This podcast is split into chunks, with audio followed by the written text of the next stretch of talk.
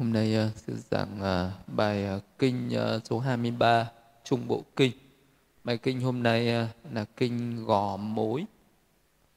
Thì uh, đây là một cái uh, bài kinh mà có nhiều cái ẩn dụ nói về uh, cái uh, cái thân con người tựa như là cái gò mối bên trong đấy sẽ chứa đựng nhiều những cái điều bí ẩn.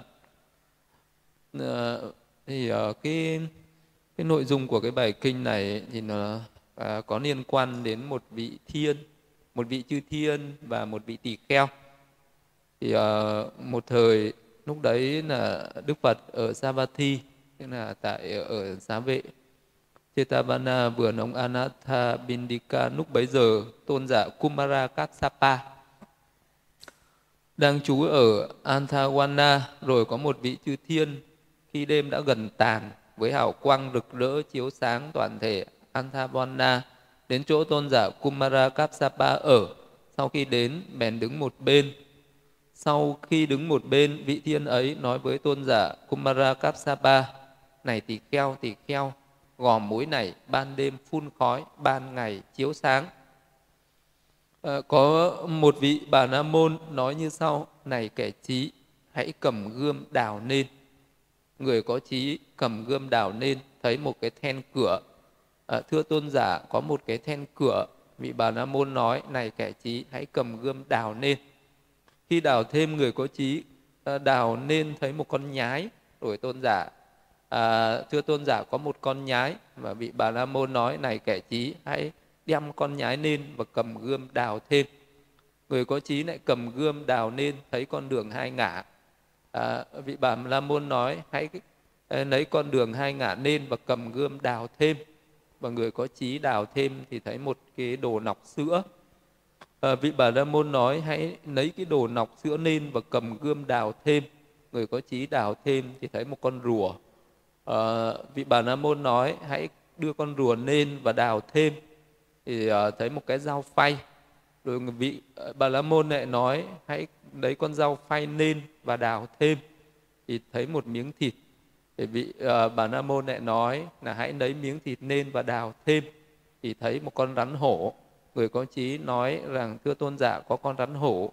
Vị bà nam môn nói rằng hãy để con rắn hổ ở yên chớ đụng chạm đến con rắn hổ. Hãy đảnh lễ con rắn hổ. Này tỳ kheo. À, hãy đến chỗ thế tôn ở và hỏi những câu ấy ờ, thế tôn trả lời tôn giả như thế nào? Hãy như vậy mà thọ trì. Này tỳ kheo ta không thấy một ai ở cõi đời chư thiên. À, mà ma vương phạm thiên các chúng sa môn bà la môn chư thiên và loài người có thể hướng tâm để trả lời được những câu hỏi ấy trừ như nai đệ tử của như nai hay những ai đã được nghe hai vị này. Vị chư thiên nói như vậy sau khi nói xong như vậy vị ấy biến mất ở đó. Thì đấy là một cái uh, câu chuyện uh, về uh, một cái vị chư thiên đã xuống nói một cái một cái ờ, một cái câu chuyện rất là ẩn ý với một cái vị tỳ kheo này. Vị tỳ kheo là Kumura Kapsapa thì uh, cái ờ, bài kinh này thì nó liên hệ đến một cái câu chuyện ở trong uh, thời Đức Phật quá khứ. Cái giữa cái vị thiên này với cái vị tỳ kheo Kumura Kapsapa này. Thì uh, trong uh, thời Đức Phật à, uh, Kapsapa thời Đức Phật Ca Diếp tức là à, Đức Phật trước thời Đức Phật uh, Thích Ca ra đời. Thì lúc đấy trong giáo pháp của uh, Đức Phật Kapsapa uh, đã trải qua nhiều nghìn năm và Đức Phật uh, đã nhập niết bàn lâu rồi.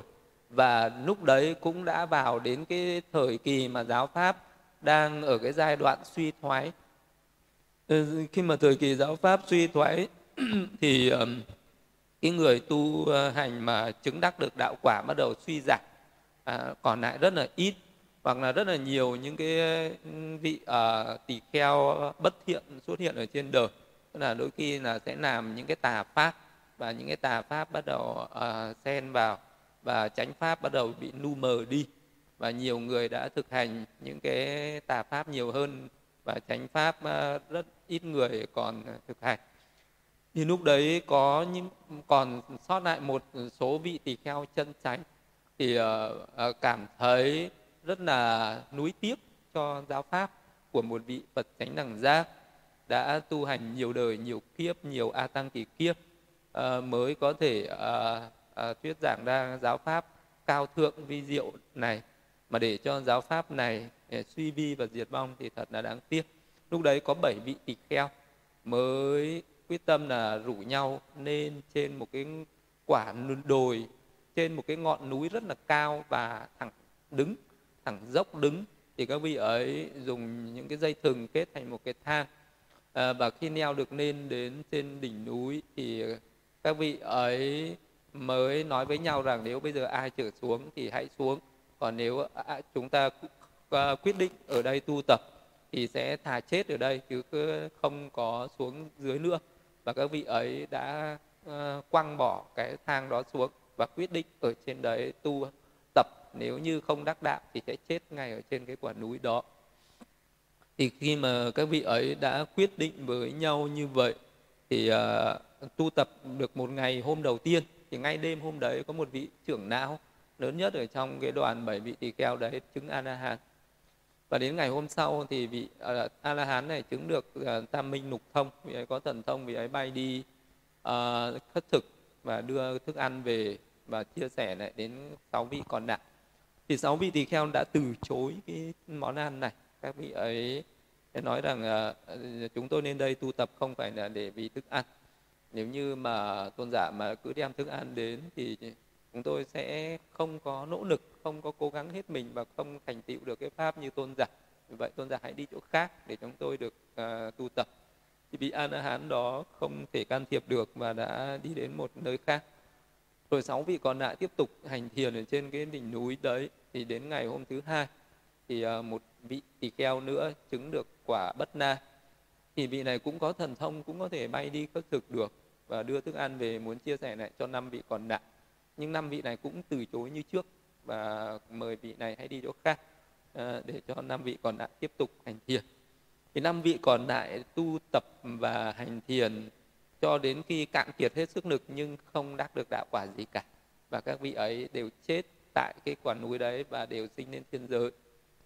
Khi mà trải qua rất là nhiều lần uh, sinh uh, tử ở các cái cõi chư thiên cho đến khi đức phật thích ca ra đời, đời ờ, thì uh, uh, lúc này các vị tất cả năm cái vị uh, còn lại này đều sinh xuống nhân gian hết đều sinh làm người ở cõi nhân gian và đều gặp được Phật pháp.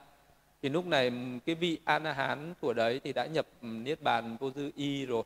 À, còn cái vị uh, phạm thiên sinh về cái cõi tịnh thiên là cái vị chứng được bất nai thời đó các thì vị đấy vẫn luôn dõi theo năm cái vị uh, uh, mà là cái người bạn đồng tu với mình. Này cái vị đó luôn dõi theo xem là việc các cái vị đấy đã tái sinh ở đâu đang làm gì hay gặp được giáo pháp hay chưa rồi vị ấy luôn luôn có những cái sự tác động có những cái sự uh, khích lệ và hướng đạo cho những cái vị này uh, tìm cách cho những vị này gặp được đức phật để tu tập để đắc đạo ở trong cái đời này. Thì trong năm cái vị ấy sinh xuống nhân gian thì có một vị thì đến năm đến bảy tuổi đã được gặp Phật pháp và chứng A La Hán còn uh, một vị thì uh, sinh xuống nhân gian làm vua Pukusati ở một cái vùng biên địa và cái vị vua này đã kết bạn với vua Bimbisara qua những cái người lái buôn à, qua những cái lá thư à, để kết bạn nhau như thế mà vua Bimbisara đã à, nói về các cái ân đức Phật viết những cái ân đức Phật vào một cái một cái lá thư bằng vải. Sau đó ờ, hướng viết những cái phương pháp thực hành thiền niệm hơi thở và gửi đến cái người bạn là uh, vua Pupusati này thì cái ông vua này khi ông ờ, đọc được chín ân đức Phật ông khởi lên cái lòng tịnh tín.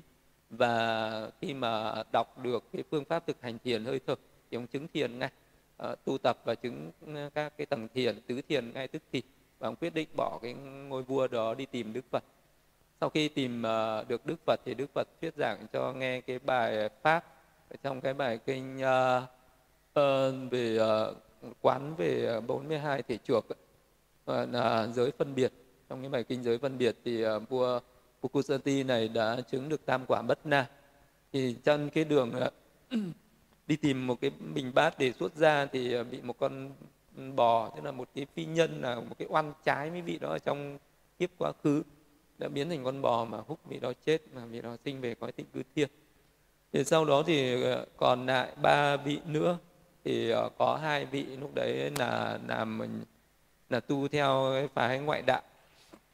Thì ờ, vị phạm thiên ở cái cõi tịnh cư thiên đó cũng đã đến nhắc nhở cho các vị ấy, để các vị ấy đi tìm đức phật.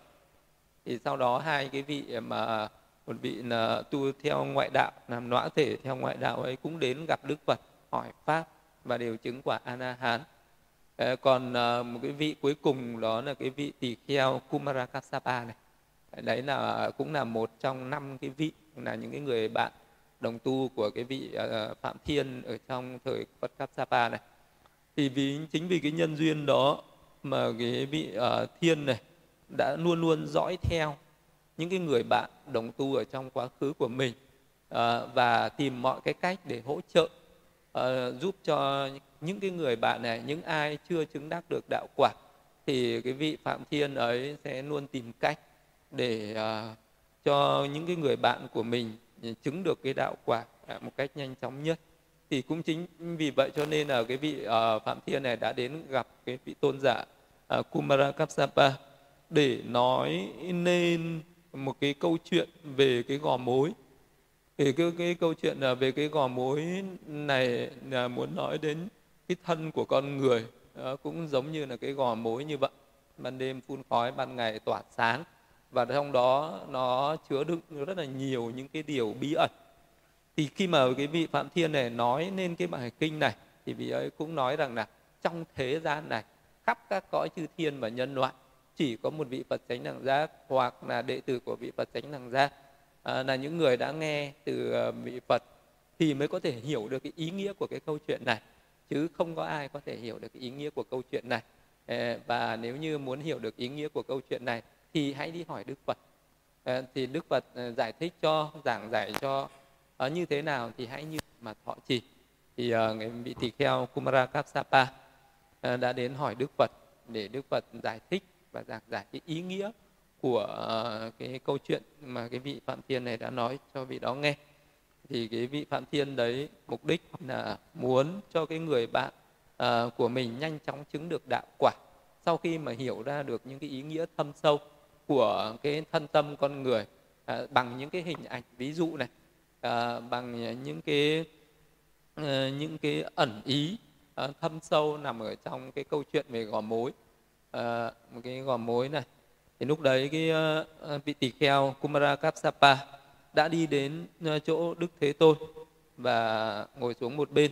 Sau khi ngồi xuống một bên tôn giả Kumara Kapsapa bạch Đức Thế Tôn uh, bạch Đức Thế Tôn đêm nay một vị phạm thiên đêm đã gần tàn với hào quang rực rỡ chiếu sáng toàn thể Anthavada đến chỗ con ở sau khi đến liền đứng một bên khi đứng một bên vị thiên nói với con tỷ kheo tỷ kheo gò mối này ban đêm phun khói ban ngày chiếu sáng. Một vị bà la môn nói như sau cái này kẻ trí hãy cầm gươm đào lên người có trí cầm gươm đào lên. À, thấy một cái then cửa à, rồi vị ấy lại ờ, cầm gươm đào lên. Ờ, và cái cái vỏ gò mối ấy thì cái vị ờ, uh, Kumara Kapsapa đã tường thuật lại tất cả cái câu chuyện đó về những cái điều ẩn ý ở trong gò mối. Sau đó thì vị uh, mà tỳ kheo mới bạch đức phật là bạch đức thế tôn gò mối là cái gì? Cái gì phun khói ban đêm? Cái gì chiếu sáng ban ngày? Ai là vị bà la môn? Ai là người có trí? Cái gì là cây gươm?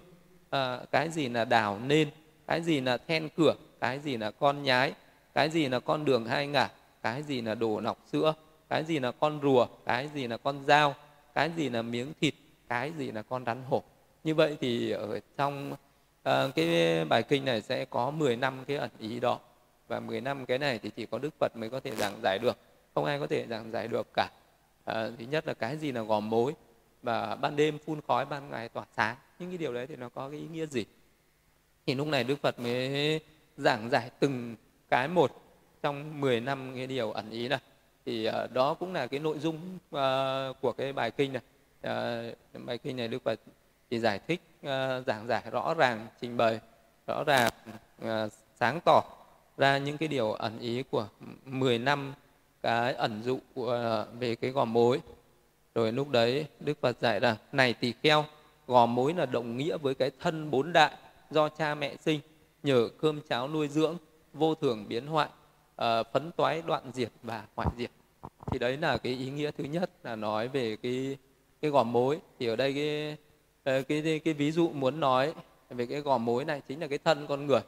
Ờ, thì cái thân con người thì uh, bên trong đó nó chứa đựng rất là nhiều những cái điều tốt xấu.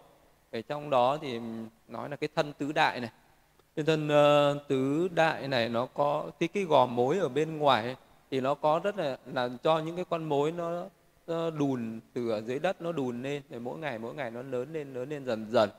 Vì nó có nhiều những cái cửa nỗ thông ra thông vào như vậy cho nên là có rất là nhiều những cái loài sinh vật sẽ tìm đến đói ẩn náu và sinh sống ở trong đó. Thì trong cái gò mối thường hay có những cái loài rắn ếch uh, nhái uh, sâu bọ côn trùng những cái loài bò sát uh, những cái loài độc hại. Yeah. trong đó thì đôi khi cũng có cả à, những cái đồ đạc những cái vật chất mà do những cái con vật nó tha vào. Ờ, cho nên ở trong cỏ mối sẽ chứa đựng rất là nhiều à, những cái thứ à, mà có cả những cái tốt có cả những cái xấu. Đôi khi người ta đào những cái cỏ mối nên có khi người ta cũng có thể thấy được uh, một chum vàng ở đấy nhưng mà cũng có thể người ta sẽ thấy có những ờ, cái ô uế bất tịnh ở trong cái gò mối đấy. Thì trong thân thể con người thì cái điều này muốn ẩn ý cho cái thân tứ đại của con người vậy.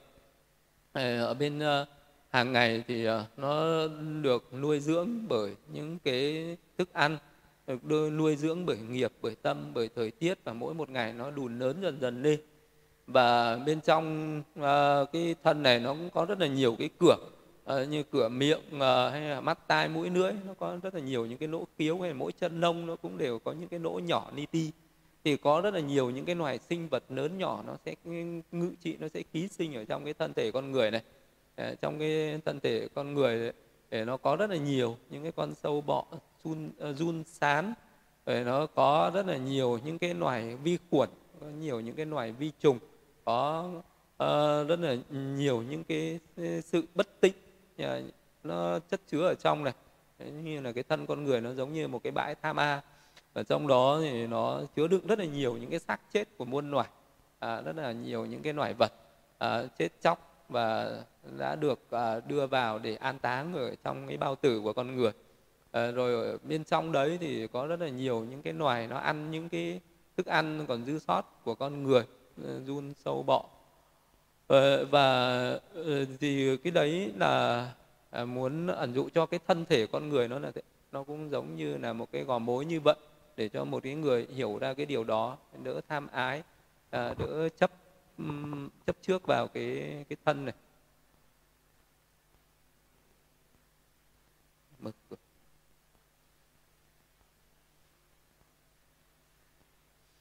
Thì uh, Ờ, rồi đến ờ, một cái ẩn dụ thứ hai đức phật dạy này tỳ kheo cái gì thuộc về công việc ban đêm uh, ban ngày ban đêm suy tầm suy nghĩ như vậy là ban đêm phun khói.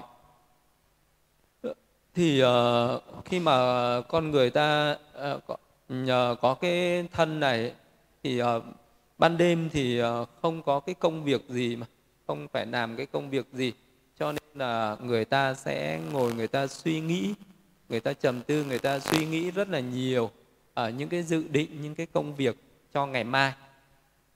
Vì vậy cho nên ờ, được gọi là ban đêm phun khói.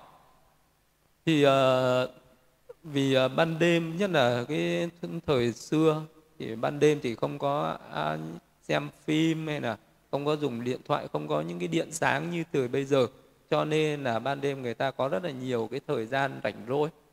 Và người ta sẽ uh, suy tư uh, ngày mai mình dự định sẽ làm cái gì ngày mai mình sẽ làm cái công việc gì. Thì uh, cái suy tư đấy thì đôi khi có những người thì người ta suy tư những cái việc tốt thì uh, người ta sẽ làm những cái việc tốt. Nhưng mà có khi người ta suy tư ấp ủ những cái điều không tốt thì người ta cũng sẽ làm những cái điều không tốt vì vậy cho nên là khói thì nó có nhiều cái loại khói. Trong đó nó có cả những cái khói độc có cả những cái khói có lợi mà nó cũng có cả những cái khói độc hại. Thì những cái mà mình ấp ủ những cái dự định những cái suy tư những cái tư duy uh, mà mình sẽ chuẩn bị làm trong ngày hôm sau ấy, thì đấy, đấy thì uh, cái ẩn dụ đấy cái ví dụ ấy cái vị uh, cái thiên này mới nói ví dụ như là một cái người đang ủ khói à, và hôm sau mà đem những cái điều suy tư đó ra để làm các cái công việc thì đấy được gọi là ban ngày tỏa sáng ban đêm phun khói và ban ngày tỏa sáng.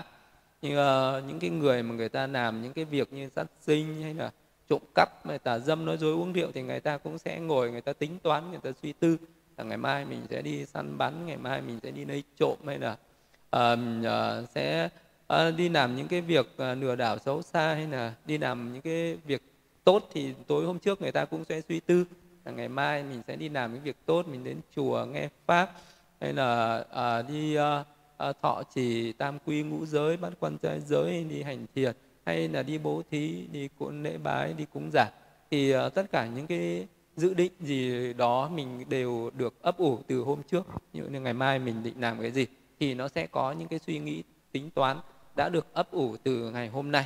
Thì cái điều đó là rất là rõ ràng à, vì à, vậy nên là thường thường là như thế. Thì có những người mà người ta suy tư người ta no nắng người ta bất an à, đến nỗi mà đêm người ta không ngủ được. À, thì cái người mà người ta càng có nhiều cái tâm sự người ta càng có nhiều cái điều no nắng bất an ấy thì người ta sẽ càng suy tư nhiều hơn nhiều quá. Thì à, thậm chí là đêm hôm đấy người ta ngủ không ngon ăn không ngon ngủ không yên.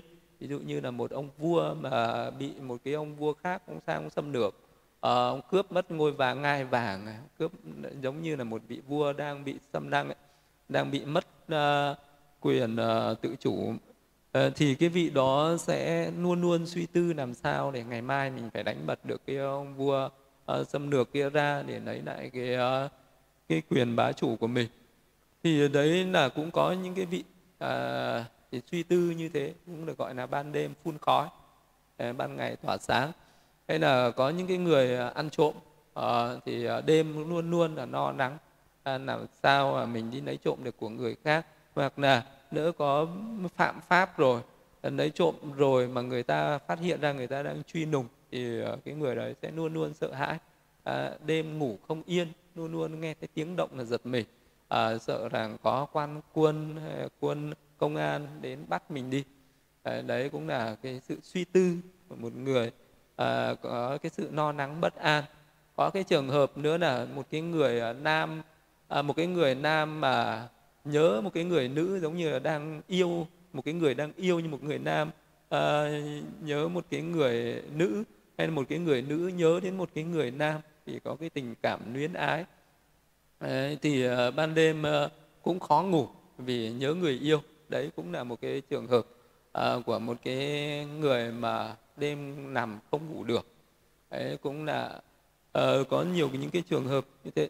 Hay là cũng có những cái trường hợp của những cái vị những người tu hành mà đang trên cái con đường tu hành chưa đắc đạo thì cũng luôn luôn suy tư à mình phải tu tập làm sao à, để giải thoát để giác ngộ để chấm dứt được cái khổ đau à, để thoát ra khỏi những cái đoạn xứ khổ đau này. Thì đấy là có những cái trường hợp à, Ờ, no nắng bất an đến như vậy. Hay là có những cái người vì những cái công việc à, ngày mai rất là nhiều những cái công việc bận rộn những cái trách nhiệm những cái gánh nặng của cuộc sống cho nên là luôn luôn phải nằm no nắng suy tư.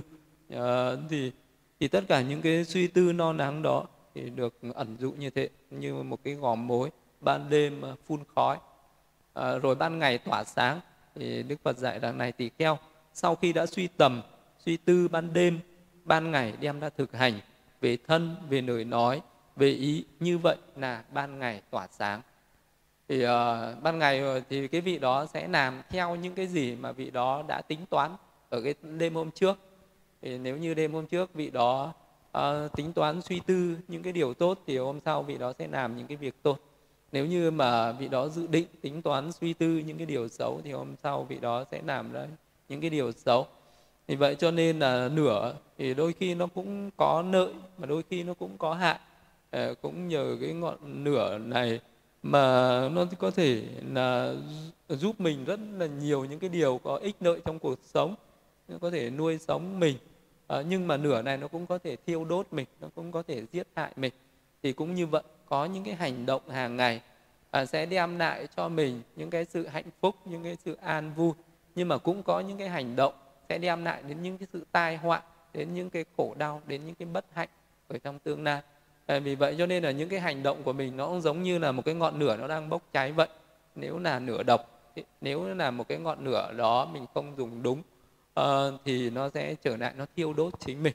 Thì tất cả những cái lời nói của mình mình mà nói ra những cái lời uh, có hại hay là mình uh, những cái lời nói đấy mình xúc phạm đến những cái người có uy quyền à, đến những cái bậc đáng kính à, thì lúc đấy là mình tự gieo họa vào bản thân. À, thì họa từ miệng mà ra à, bệnh từ miệng mà vào cũng từ cái lời nói của mình. Có thể là mình đã gieo ra tai họa nhưng mà cũng có thể cũng cái lời nói đấy mình lại đem lại cái sự an vui cái sự hạnh phúc cho chính bản thân mình. Là mình nói ra những cái điều có lợi lạc lợi ích cho mình. Rồi những cái hành động của mình cũng thế có thể là những cái hành động có những cái hành động vì cái hành động đó mà mình uh, sẽ bị uh, phạm vào những cái tội lỗi đối với lại thế gian phạm vào những cái tội lỗi đối với cái luật nhân quả. À, rồi sau đó thì mình sẽ bị cái quả báo của những cái hành động tội lỗi đó những cái hành động về thân. Uh, sát sinh trộm cắp tà dâm thì uh, đến khi uh, mình sẽ bị cái quả báo có thể là ờ, nó sẽ trổ ở hiện tại hoặc nó sẽ trổ ở tương lai. Còn cũng như cái hành động đấy mình tránh xa những nỗi lầm mình làm được những cái việc có lợi lạc có lợi ích thì đấy lại là cái điều nó lại đem lại cái sự an vui cho chính mình. Ờ, cũng như vậy về những cái ý nghĩ của mình cũng thế. Vậy nên là những cái hành động gọi là thân nghiệp khẩu nghiệp và ý nghiệp ừ, mình nó có thể để lại những cái ác nghiệp hoặc là đó là những cái thiện nghiệp. Thì, uh, thì cái hành động đó nó cũng giống như là cái ngọn lửa vậy có thể là ngọn lửa đấy đem lại lợi ích cho mình hoặc là ngọn lửa đấy cũng thiêu đốt chính mình. Thì đấy là cái ẩn dụ mà cái vị chư thiên đó mà nói là ban đêm phun khói và ban ngày bốc lửa.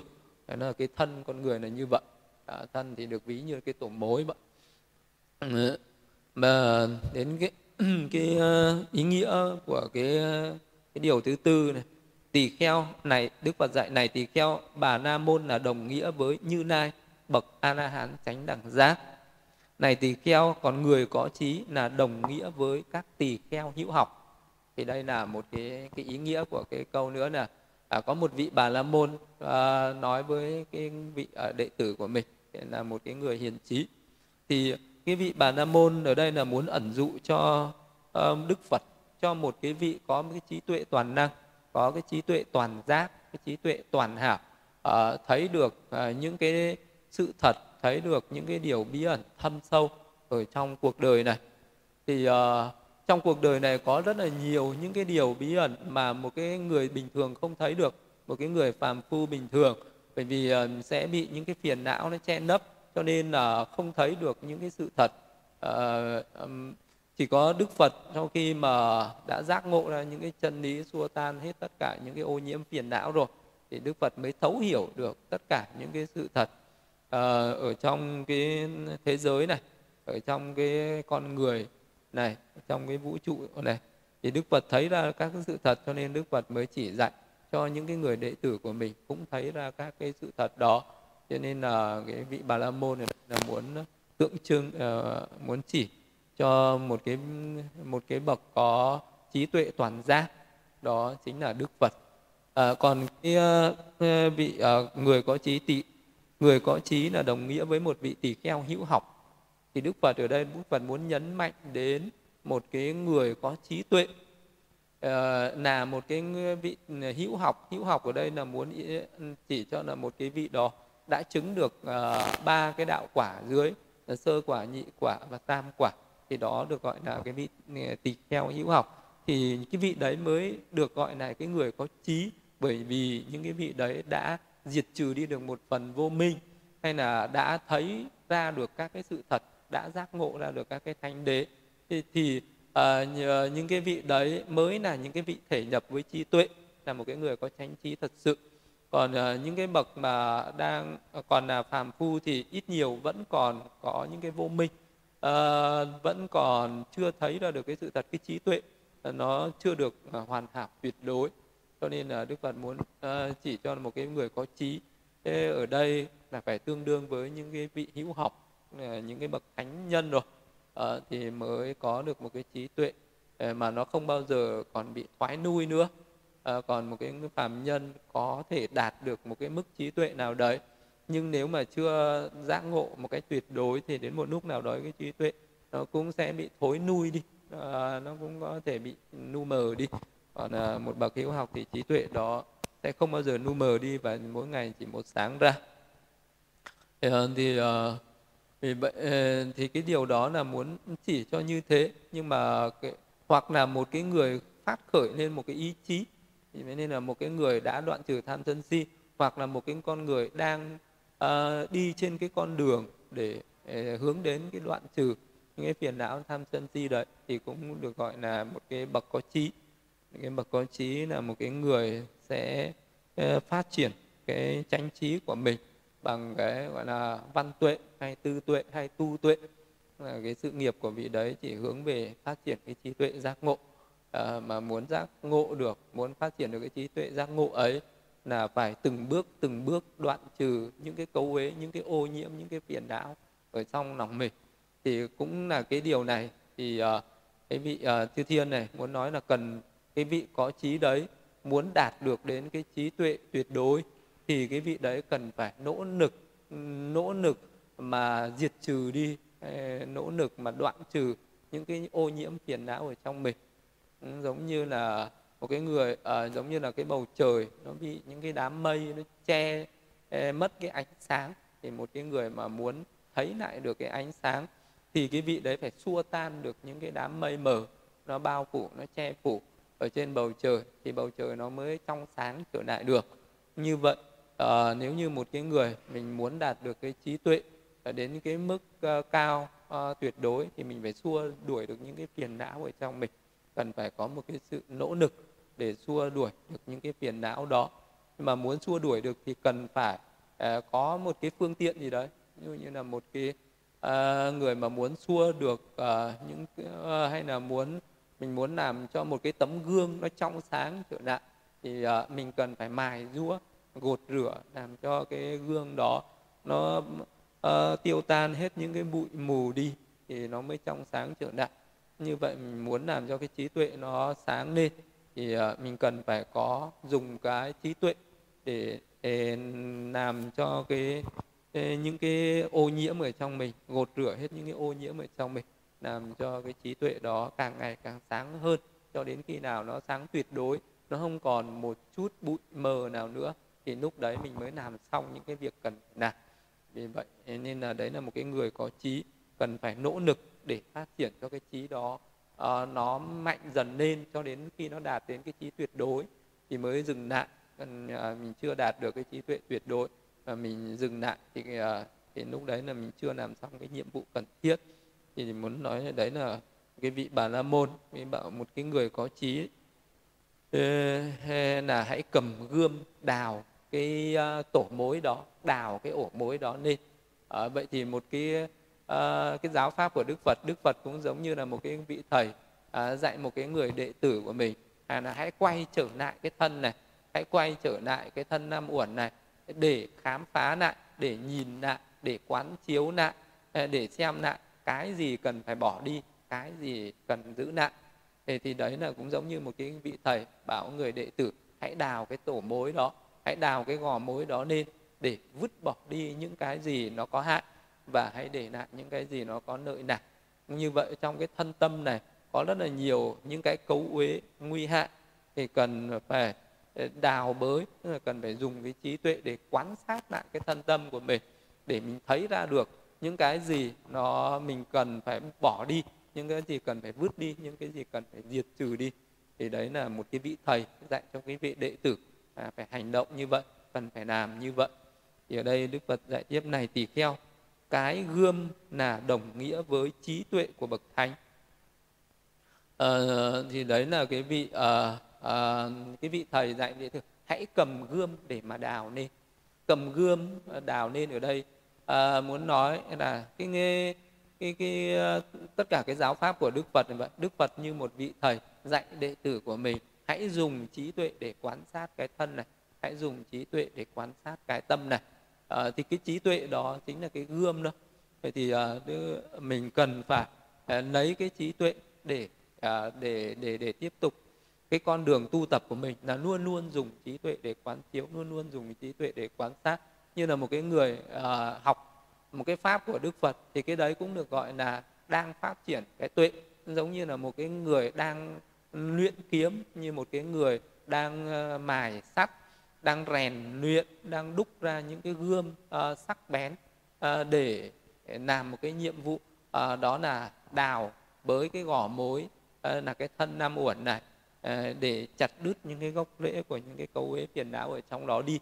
Ờ, hay là một cái người mà đang thực hành những cái pháp ờ, uh, thiền chỉ thiền quán vậy là cái người đấy đang dùng cái trí tuệ để đào sâu vào trong cái thân tâm này năm uẩn này uh, cái thân tứ đại này uh, để thấy ra được những cái gì uh, để khám phá ra những cái điều nó bí ẩn nó nằm ở trong cái cái thân uh, tứ đại đó. Thì đấy được gọi là cái gươm cái gươm uh, là cái gươm trí tuệ. Thì cái gươm này mình ờ, phải ờ, rèn ờ, đúc phải rèn luyện ra nó bằng cái cách là mình học pháp bằng cái cách là mình thực hành pháp. Và mỗi một ngày thì cái, cái thanh gươm ấy nó càng sắc hơn nó càng bén nhạy hơn. Rồi mình mới dùng cái gươm đấy thì mới cái cắt được những cái ô nhiễm phiền não ở trong mình. Và này tỳ kheo đào lên là đồng nghĩa với tinh cần và tinh tấn. Thì cái vị đấy khi mà có thanh gươm rồi thì cái vị đấy cần phải nỗ lực cần phải tinh tấn cần phải cố gắng hết mình để đào bới. Thì cũng như vậy khi, khi mà bước vào cái con đường tu tập này rồi thì ờ, cần phải nỗ lực cần phải tinh tấn cần phải cố gắng hết mình. Ờ, tinh tấn cố gắng rèn luyện cho cái gươm nó sắc bén hơn tinh tấn cố gắng để đào để ờ, thấy ra những cái ô nhiễm và để đoạn trừ để diệt trừ những cái ô nhiễm đó đi. Thì cần phải nỗ lực cố gắng tinh tấn thì mới thực hành được còn nếu như một cái người nào mà thiếu cái sự động lực thiếu cái sự ở gấp rút thiếu cái sự siêng năng thì cái vị đó sẽ không thể thành công trên cái con đường để đoạn trừ những cái cấu uế vô minh này được.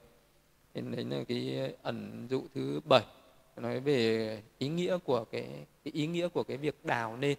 Có nghĩa là vì đó phải nỗ lực tinh tấn hết mình. Còn à, cái ý nghĩa thứ tám là này tỳ kheo cái then cửa là đồng nghĩa với vô minh đem then cửa nên là từ bỏ vô minh. Này kẻ có trí cầm gươm đào nên là ý nghĩa này. Thế là cái uh, vì uh, cái người uh, có trí sau khi cầm cái gươm đào bới cái tổ cái gò mối đó thì cái đầu tiên mà vị đó thấy là cái vô minh là cái then cửa.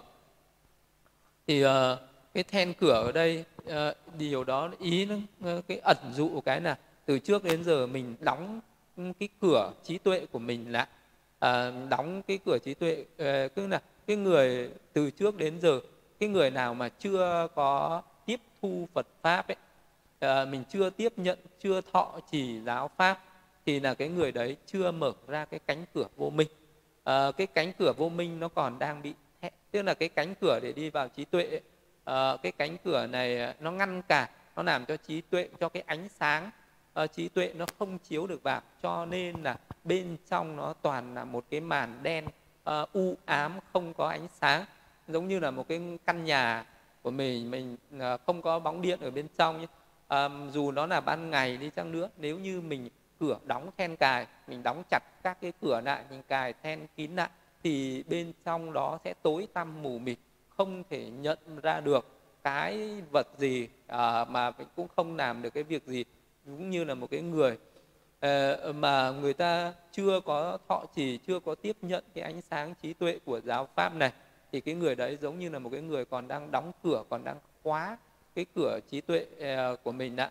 Ờ, và bên trong cái người đấy không phân biệt được đâu là đúng đâu là sai đâu là thiện đâu là ác đâu là tránh đâu là tà. À, những cái việc gì nó có lợi mà à, trước mắt mà có hại về sau.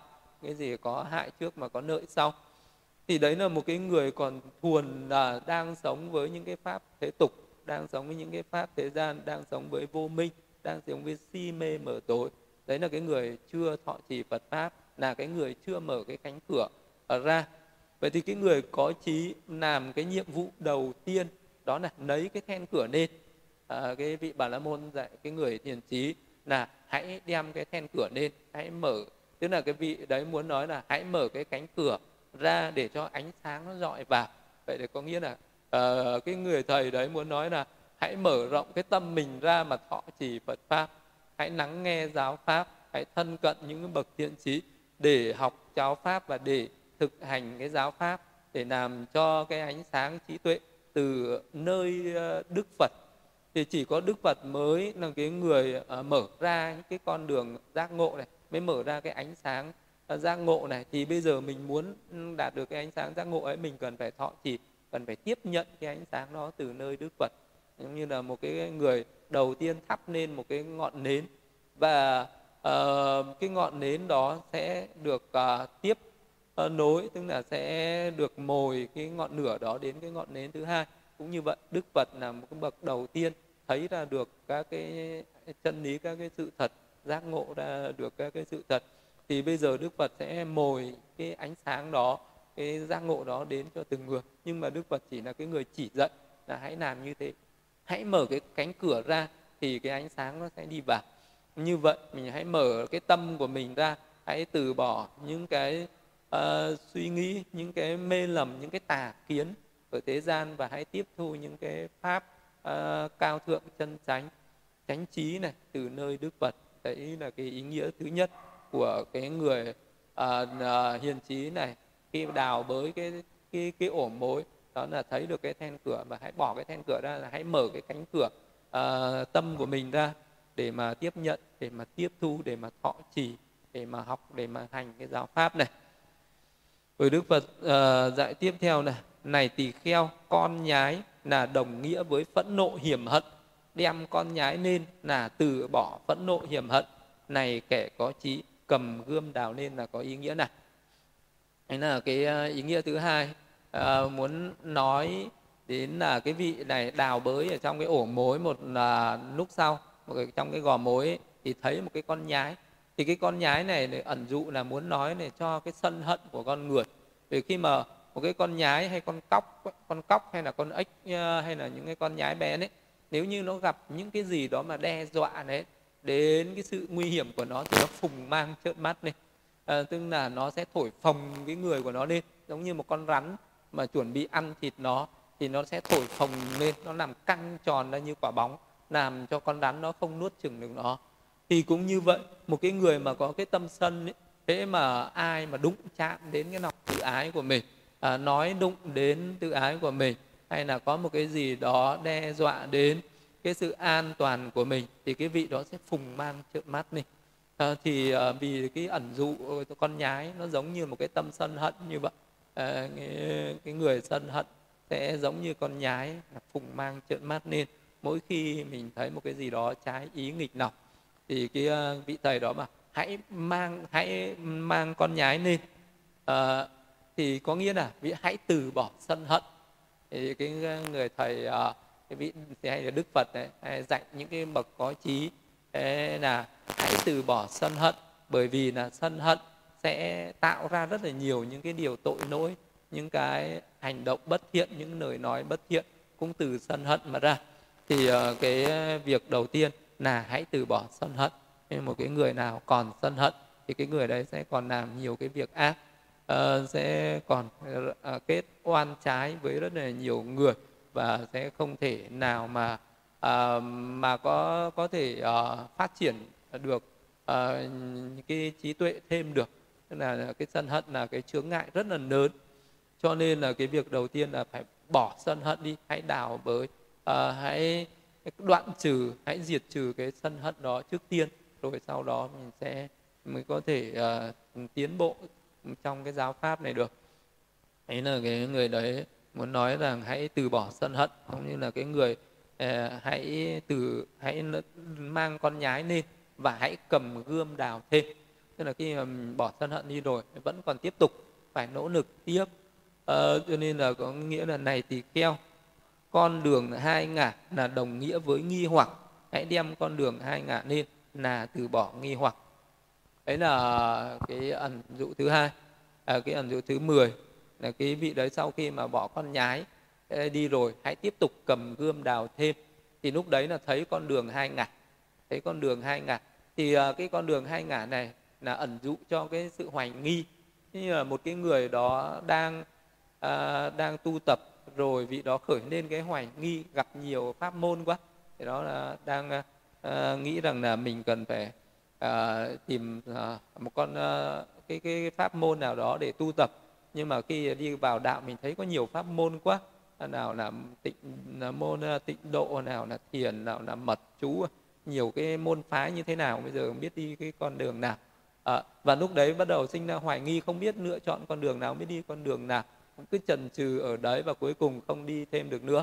Thì đấy là con đường hai ngả nó làm cho người ta phân vân lưỡng nữ không biết đi đường nào không biết con đường nào đúng không biết con đường nào sai thì ờ, không phán đoán ra được, cho nên là cứ do dự loanh quanh ở cái ngã ba đường đó thì cũng ờ, giống như là một cái người ờ, giống như là một cái người tử tù ấy. Khi mà trốn ra được à, khỏi vị ấy muốn trốn ra được khỏi cái tù và đang bị quan quân nhà vua săn bắt, thì vị đó đang chạy chạy chạy như thế rồi đi đến một cái ngã ba và thấy một cái con đường hai ngả rồi vị ấy không biết về cái con đường là hai cái con đường này nó đều xa nạn vì ấy không biết con đường nào là con đường an ổn con đường nào sẽ đi đến cái nơi an toàn. Và vị ấy cứ loanh quanh trần trừ ở đó à, không dám đi trên con đường nào cả. Và cuối cùng vị ấy bị bắt trở nạn à, và vị ấy à, gặp những nguy hiểm. Hay là như một cái người à, mình à, bị một cái con hổ nó săn hay là bị một cái tên giặc cướp vậy nó săn mình chạy đến một cái ngã ba đường rồi mình không biết là cái đường này đi đâu hai con đường này đường nào là à, đi đến nơi an toàn đường nào đi đến nơi nguy hiểm này cứ luẩn quẩn ở đấy. Thì con hổ bắt đầu nó săn đến nơi nó sẽ vồ nó ăn thịt mình. Hay là tên cướp nó săn đến nơi nó cũng sẽ uh, tàn sát mình để nó sẽ cướp hết tài sản của mình. Cũng như vậy à, một cái con người sống ở trên đời này mình đang bị tử thần nó săn đuổi từng ngày. À, sinh già bệnh chết cái già nó săn đuổi cái bệnh và cái chết nó đuổi theo từng ngày và vậy cho nên là mình muốn đi tìm một, uh, một cái pháp môn để tu tập để thoát khỏi cái già bệnh chết này à, để giải thoát khỏi cái khổ đau này. Nhưng rồi khi mà mình uh, đi tìm uh, tầm sư học đạo mình lại gặp quá nhiều cái pháp môn quá nhiều cái con đường. À, mình không biết là cái con đường nào nên đi và cái con đường nào nên tránh. Vì mình uh, do dự hoài nghi ở đấy cuối cùng không đi được trên con đường nào cả. Và cuối cùng mình sẽ bị tử thần nó lại bắt mình lần nữa thì uh, cũng như thế. Còn nếu như bây giờ mình cứ hãy nhắm mắt đi nhiều trong hai con đường này hay là ba con đường này sẽ có con đường đúng con đường sai. Thôi may mình đi vào con đường đúng thì sống mà không may đi con đường sai thì chết. Thì cũng như thế một cái người uh, mà đi uh, uh, như thế mà mình đi vào đi sai đường thì cũng chết mà không đi cũng chết. Thì chỉ có người nào đi đúng đường thì sống. Đấy thì ở trên đời này nó thế. Mình à, không tu tập thì mình cũng chết với tử thần. À, nếu như mình tu sai pháp mình chọn nầm pháp mình cũng chết với cái sự chọn nầm đấy. Giống như một cái con ngựa đường hai ngả như vậy. À, nếu như mình không đi vào một con đường mình cũng chết mà đi vào một con đường sai cũng chết cả hai đều chết. Và nếu như mình may mắn đi trên được một con đường đúng à, con đường chân chánh thì sẽ sống. Thì cái lựa chọn của mình nó chỉ có thế thôi à, chỉ à, có hai phần rủi và chỉ có một phần may mắn thôi. Nên cho nên là cái người nào hy hữu may mắn sẽ gặp được con đường chân chánh còn cái đường người nào mà không may thì mình sẽ gặp cái con ờ, đường không chân chánh mình cũng sẽ à, gặp những cái nguy hiểm ở trên đấy. Mà mình không đi mình đứng ở đấy mình dừng đấy thì mình cũng gặp nguy hiểm. Mà đi sai đường cũng gặp nguy hiểm. Vì vậy đi được đúng đường thì mới an toàn. Thì cái sự hoài nghi nó sẽ khởi lên như thế. Một cái người uh, tu tập khi mình gặp nhiều pháp môn thì mình sẽ khởi lên cái hoài nghi. Nhưng nếu như một cái người có trí biết suy luận biết nhận định là cái con đường này là những cái bậc có trí uh, sẽ thường đi vào những con đường này thì những người có trí mình biết những người có trí biết là à có những cái bậc có trí tuệ những cái bậc thiện trí thức đã đi con đường này và mình tin cái con đường này là con đường chân chánh. Con đường này được các bậc trí nhân tán thán. Con đường này là những cái bậc uh, uh, đi trên cái con đường uh, này à, càng ngày càng thanh tịnh càng bớt đi những cái khổ đau. À, còn những cái người à, không có trí thì mình không biết suy luận thì cứ thấy ai bảo sao nghe vận và đi bừa mình đi vào cái con đường tà thì mình sẽ bất hạnh khổ đau giống như là một cái người không dám đi với cái người đi sai thì cũng như nhau. Vậy thì đấy là cái nghi hoặc à, một cái người đang trên cái con đường tu tập đó. Nếu như mà mình thiếu trí tuệ thì sẽ thường khởi lên cái nghi hoặc. Nghi nó là một cái loại hoài nghi tâm hoài nghi chính là cái tâm nghi này. Ờ, à, à, tâm tâm si si là hoài nghi. Tức là cái tâm hoài nghi là cái tâm si ờ, thiếu trí tuệ không biết phân biệt đúng sai phải trái. Cho nên thường xuyên nghi ngờ. Cái người mà càng à, thực hành những cái tà pháp sai lầm ấy thì người ta cũng sẽ nhiều lúc người ta vẫn hoài nghi. Cái hoài nghi của người ta còn lớn hơn. Bởi vì là khi mà thực hành những cái ờ, pháp sai đấy càng thực hành người ta càng cảm thấy bất an càng cảm thấy đau khổ càng cảm thấy dục tham sân hận tà kiến càng lúc nó càng khởi lên những cái người đồng hành uh, trên cái con đường đấy toàn là những người bất thiện uh, uh, cũng cùng đi trên cái con đường đấy cũng giống toàn những người bất thiện đi với nhau. Mà cái thiện thì nó rất ít mà cái bất thiện rất nhiều cái ô nhiễm thì nó rất là nhiều cái thanh tịnh nó rất là ít.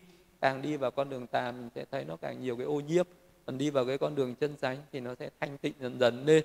Vậy nên một cái người có trí thì sẽ nhận ra được cả cái con đường này là chân chánh con đường này là tà. Khi đi trên con đường tránh, thì càng ngày cái niềm tin nó sẽ càng mạnh lên và cái hoài nghi nó ít đi. Cho nên là một người đi trên con đường tránh, ít khi người ta bỏ cái con đường đấy, người ta quay lại con đường tà. Còn những cái người đi trên con đường tà đến một lúc nào đấy, người ta nhận ra con đường này là tà, rồi người ta bỏ cái con đường, người ta lại quay lại con đường tránh. Thì rất nhiều người từ tà thì quay đến tránh thì nhiều. Còn những người mà đang đi trên đường tránh quay lại tà thì rất là ít. Nên là cái hoài nghi nó là như vậy. Ở cái người ta sẽ khởi lên những cái hoài nghi thì cái hoài nghi đấy nó sẽ là một cái nó làm cho người ta do dự nó làm cho người ta không có mạnh mẽ không có nỗ lực không có uh, tự tin để uh, đi cho nên nó không tới đích. Những người nào mà càng đi trên con đường tà thì người ta sẽ càng hoài nghi nhiều và người ta càng do dự nhiều cho nên là người ta không đi được đến đích. Còn những người đi trên con đường chân chánh càng ngày cái niềm tin nó càng mạnh lên uh, trí tuệ nó càng sáng lên và người ta sẽ đi được đến cái đích an toàn. Thì ờ, đấy là cái con đường hai ngả. À, là muốn ờ, chỉ cho cái sự hoài nghi cần phải bỏ cái con đường hai ngả đi. À, cần bỏ cái con đường hai ngả đi và cầm gươm đào thêm. Tức là phải bỏ cái hoài nghi đi mình cần phải lựa chọn. Cần phải dùng cái trí tuệ để xác uh, nhận một cái con đường chân tránh và sau đó mình hãy toàn tâm toàn ý đi trên cái con đường chân tránh đó khi đã đặt chân vào con đường chân chánh rồi thì không được hoài nghi nữa. Vì nếu như mình còn hoài nghi thì uh, mình cứ rụt rè do dự và cứ bước đi được vài bước lại lùi lại thì cũng không bao giờ đi được đến nơi. Nên là mình không cũng cần phải từ bỏ cái hoài nghi đi trên cái con đường chánh đạo là vậy. Rồi vì ấy tiếp tục cầm gươm đào nên đào nên rồi cái vị hiền sĩ ấy. Phải đến cái uh, ẩn dụ thứ 11 Đức Phật nói này tỳ kheo đồ nọc sữa là đồng nghĩa với năm triển cái. Dục tham triển cái, sân hận triển cái, hôn trầm thụy miên triển cái, trạo cử hối quá, triển cái nghi hoặc triển quái. Đem ờ, bỏ cái đồ nọc sữa nên là từ bỏ năm triển cái ấy. Thì đấy là cái cái cái ẩn dụ nữa là cái vị hiền trí đào và thấy cái đồ nọc sữa. Cái đồ nọc sữa ở đây nó giống như là một cái vải nó nọc để cho những cái cái sữa mà tinh khiết thì sẽ uh, chui được qua đấy nọt được xuống. Còn những cái thô thì sẽ không có nọt được và sẽ còn đứng lại bên trên. À, thì đấy được gọi là cái đồ nọc sữa hay là những cái vải để nọc nước ấy. người ta dùng những cái vải nọc nước. Thì những cái gì nhỏ bé hơn những cái nỗ nhỏ ni ti đấy nó sẽ nọt được xuống dưới. Còn những cái gì lớn hơn những cái nỗ đấy là nó sẽ nằm lại ở bên trên. Thì tại sao lại ví năm triền cái này? Tham dục sân hận hôn trầm thụy miên trạo hối hoài nghi giống như là cái vải nọc đó giống như là cái đồ nọc sữa đó. Thì uh, vì muốn nói rằng cái người có năm triển cái ở đây thì người ta vẫn làm được một số thiện pháp nhỏ. Tức là nếu như người đó có tham dục sân hận hôn trầm thụy miên trợ hối hoài nghi người ta vẫn làm được cái việc như là bố thí vẫn làm được những cái việc như là giữ giới cung kính uh, làm được những cái phước thiện nhỏ bé thì người ta vẫn làm được. Nhưng người ta không làm được những phước thiện lớn. Đó là không thể nào chứng đắc được các tầng thiền và không thể nào chứng đắc được đạo quả thiền thông đạo quả những cái pháp cao thượng đấy như về những cái bậc thượng nhân đấy thì nó không thể nào nọt qua được năm triền cái này. Vậy thì cái người nào còn năm triền cái còn tham dục sân hận hôn trầm tụy miên trọng mối hoài nghi không chứng đắc được các tầng thiền không chứng đắc được đạo quả giải thoát à, nhưng mà vị đấy vẫn có thể làm được những cái phước nhỏ bé hơn. Đó là có thể làm được phước bố thí giữ giới cung kính phục vụ uh, uh, tùy hỷ hồi hướng những cái công đức phước này nghe pháp hay là giảng pháp thì vẫn làm được nhưng không làm được cái phước lớn hơn là vận cần phải bỏ cái đồ nọc sữa ấy lên bỏ cái đồ nọc sữa đi tức là phải bỏ năm triền cái đi phải loại bỏ năm triền cái đấy mới có thể tạo ra được những cái công đức lớn hơn. Như là chứng đắc được các cái pháp thiền để chứng đắc được đạo quả. Thế nên là mới một cái người muốn thành tựu được những cái uh, phước lớn những cái công đức lớn thì cái vị đấy cần phải gột rửa năm cái triển cái này. Uh, cần phải uh, làm cho tâm của mình nó ni dục không được gửi đến tham dục. Uh, nó phải đoạn trừ được tâm sân phải đè nén được cái tâm sân nó không được sân hận. Uh, không được hoài nghi không uh, được uh, phóng giật không được chạo hối. Thì đấy là năm cái triển cái cần phải bỏ đi thì mới làm được những cái thiện nghiệp lớn. Đó là những cái nghiệp siêu tế hay là những nghiệp uh, sắc giới của các tầng thiền. Rồi đến điều thứ 12 Đức Phật dạy này thì theo con rùa là đồng nghĩa với năm uẩn tức là sắc thủ uẩn, thọ thủ uẩn, tưởng thủ uẩn, hành thủ uẩn, thức thủ uẩn đem con rùa lên là từ bỏ năm thủ uẩn này. Thì, uh, thì con rùa nó có năm cái chi mà. Uh, nó có cái đầu với bốn cái chân. Nhưng mà nó gặp một cái nguy hiểm gì nó thụt đầu lại nó thụt các cái chân lại thế là nó bảo vệ được cái đầu bảo vệ ờ, được cái mạng sống của nó an toàn. Thì con rùa nó rất là tham ái đối với cái thân với mạng sống của nó. Cho nên nó cứ gặp cái gì nguy hiểm nó thụt đầu lại nó thụt chân thụt tay nặng. Thì ý muốn nói là con người ta có năm cái chấp thủ giống như con rùa nó chấp thủ cái à, các cái năm chi của nó vậy. Con người ta có cái tham ái với sắc với thọ với tưởng với hành và với thức. Đó gọi là tham ái à, chấp thủ à, vào năm thủ uẩn. À, thì à, mình tham ái mình dính mắc ờ, cũng nó cũng tương tự như thế. Giống như con rùa nó tham ái với bốn chân với cái đầu của nó như vậy thì giờ cần phải từ bỏ đi, tức là phải từ bỏ cái tham ái đối với sắc, thọ, tưởng, hành thức này.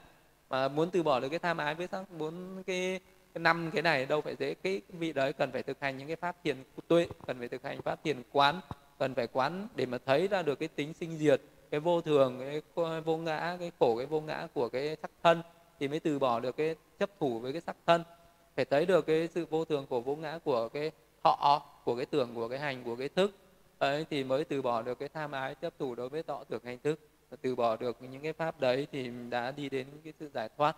Vậy thì uh, cái quá trình thực hành thiền chỉ và thực hành thiền quán nhất là cái giai đoạn hành những cái thiền uh, tuệ vipassana thì dần dần cái những cái tham ái những cái chấp thủ với thân năm muộn này nó cứ giảm bớt dần dần cho đến khi nào mình không còn tham ái chấp thủ nữa thì lúc đấy mới hoàn toàn uh, giải thoát mới hoàn toàn giác ngộ được đấy là cái bước tiếp theo nó là phải từ bỏ uh, cái con rùa uh, giống như là từ bỏ cái tham ái đối với năm uẩn này. Rồi đến cái điều thứ 12 đức uh, đến cái điều uh, 13 Đức Phật dạy này tỳ kheo con dao phay là đồng nghĩa với năm dục trưởng dưỡng tức là uh, sắc do mắt nhận thức cả ái cả hỷ cả nạc cả ý kích thích lòng dục hấp dẫn các tiếng do tai nhận thức các hương do mũi nhận thức các vị do lưỡi nhận thức các xúc do thân nhận thức cả ái cả ý cả nạc cả ý kích thích nòng dục hấp dẫn. Hãy lấy con dao phay nên là từ bỏ năm dục trưởng dưỡng ấy.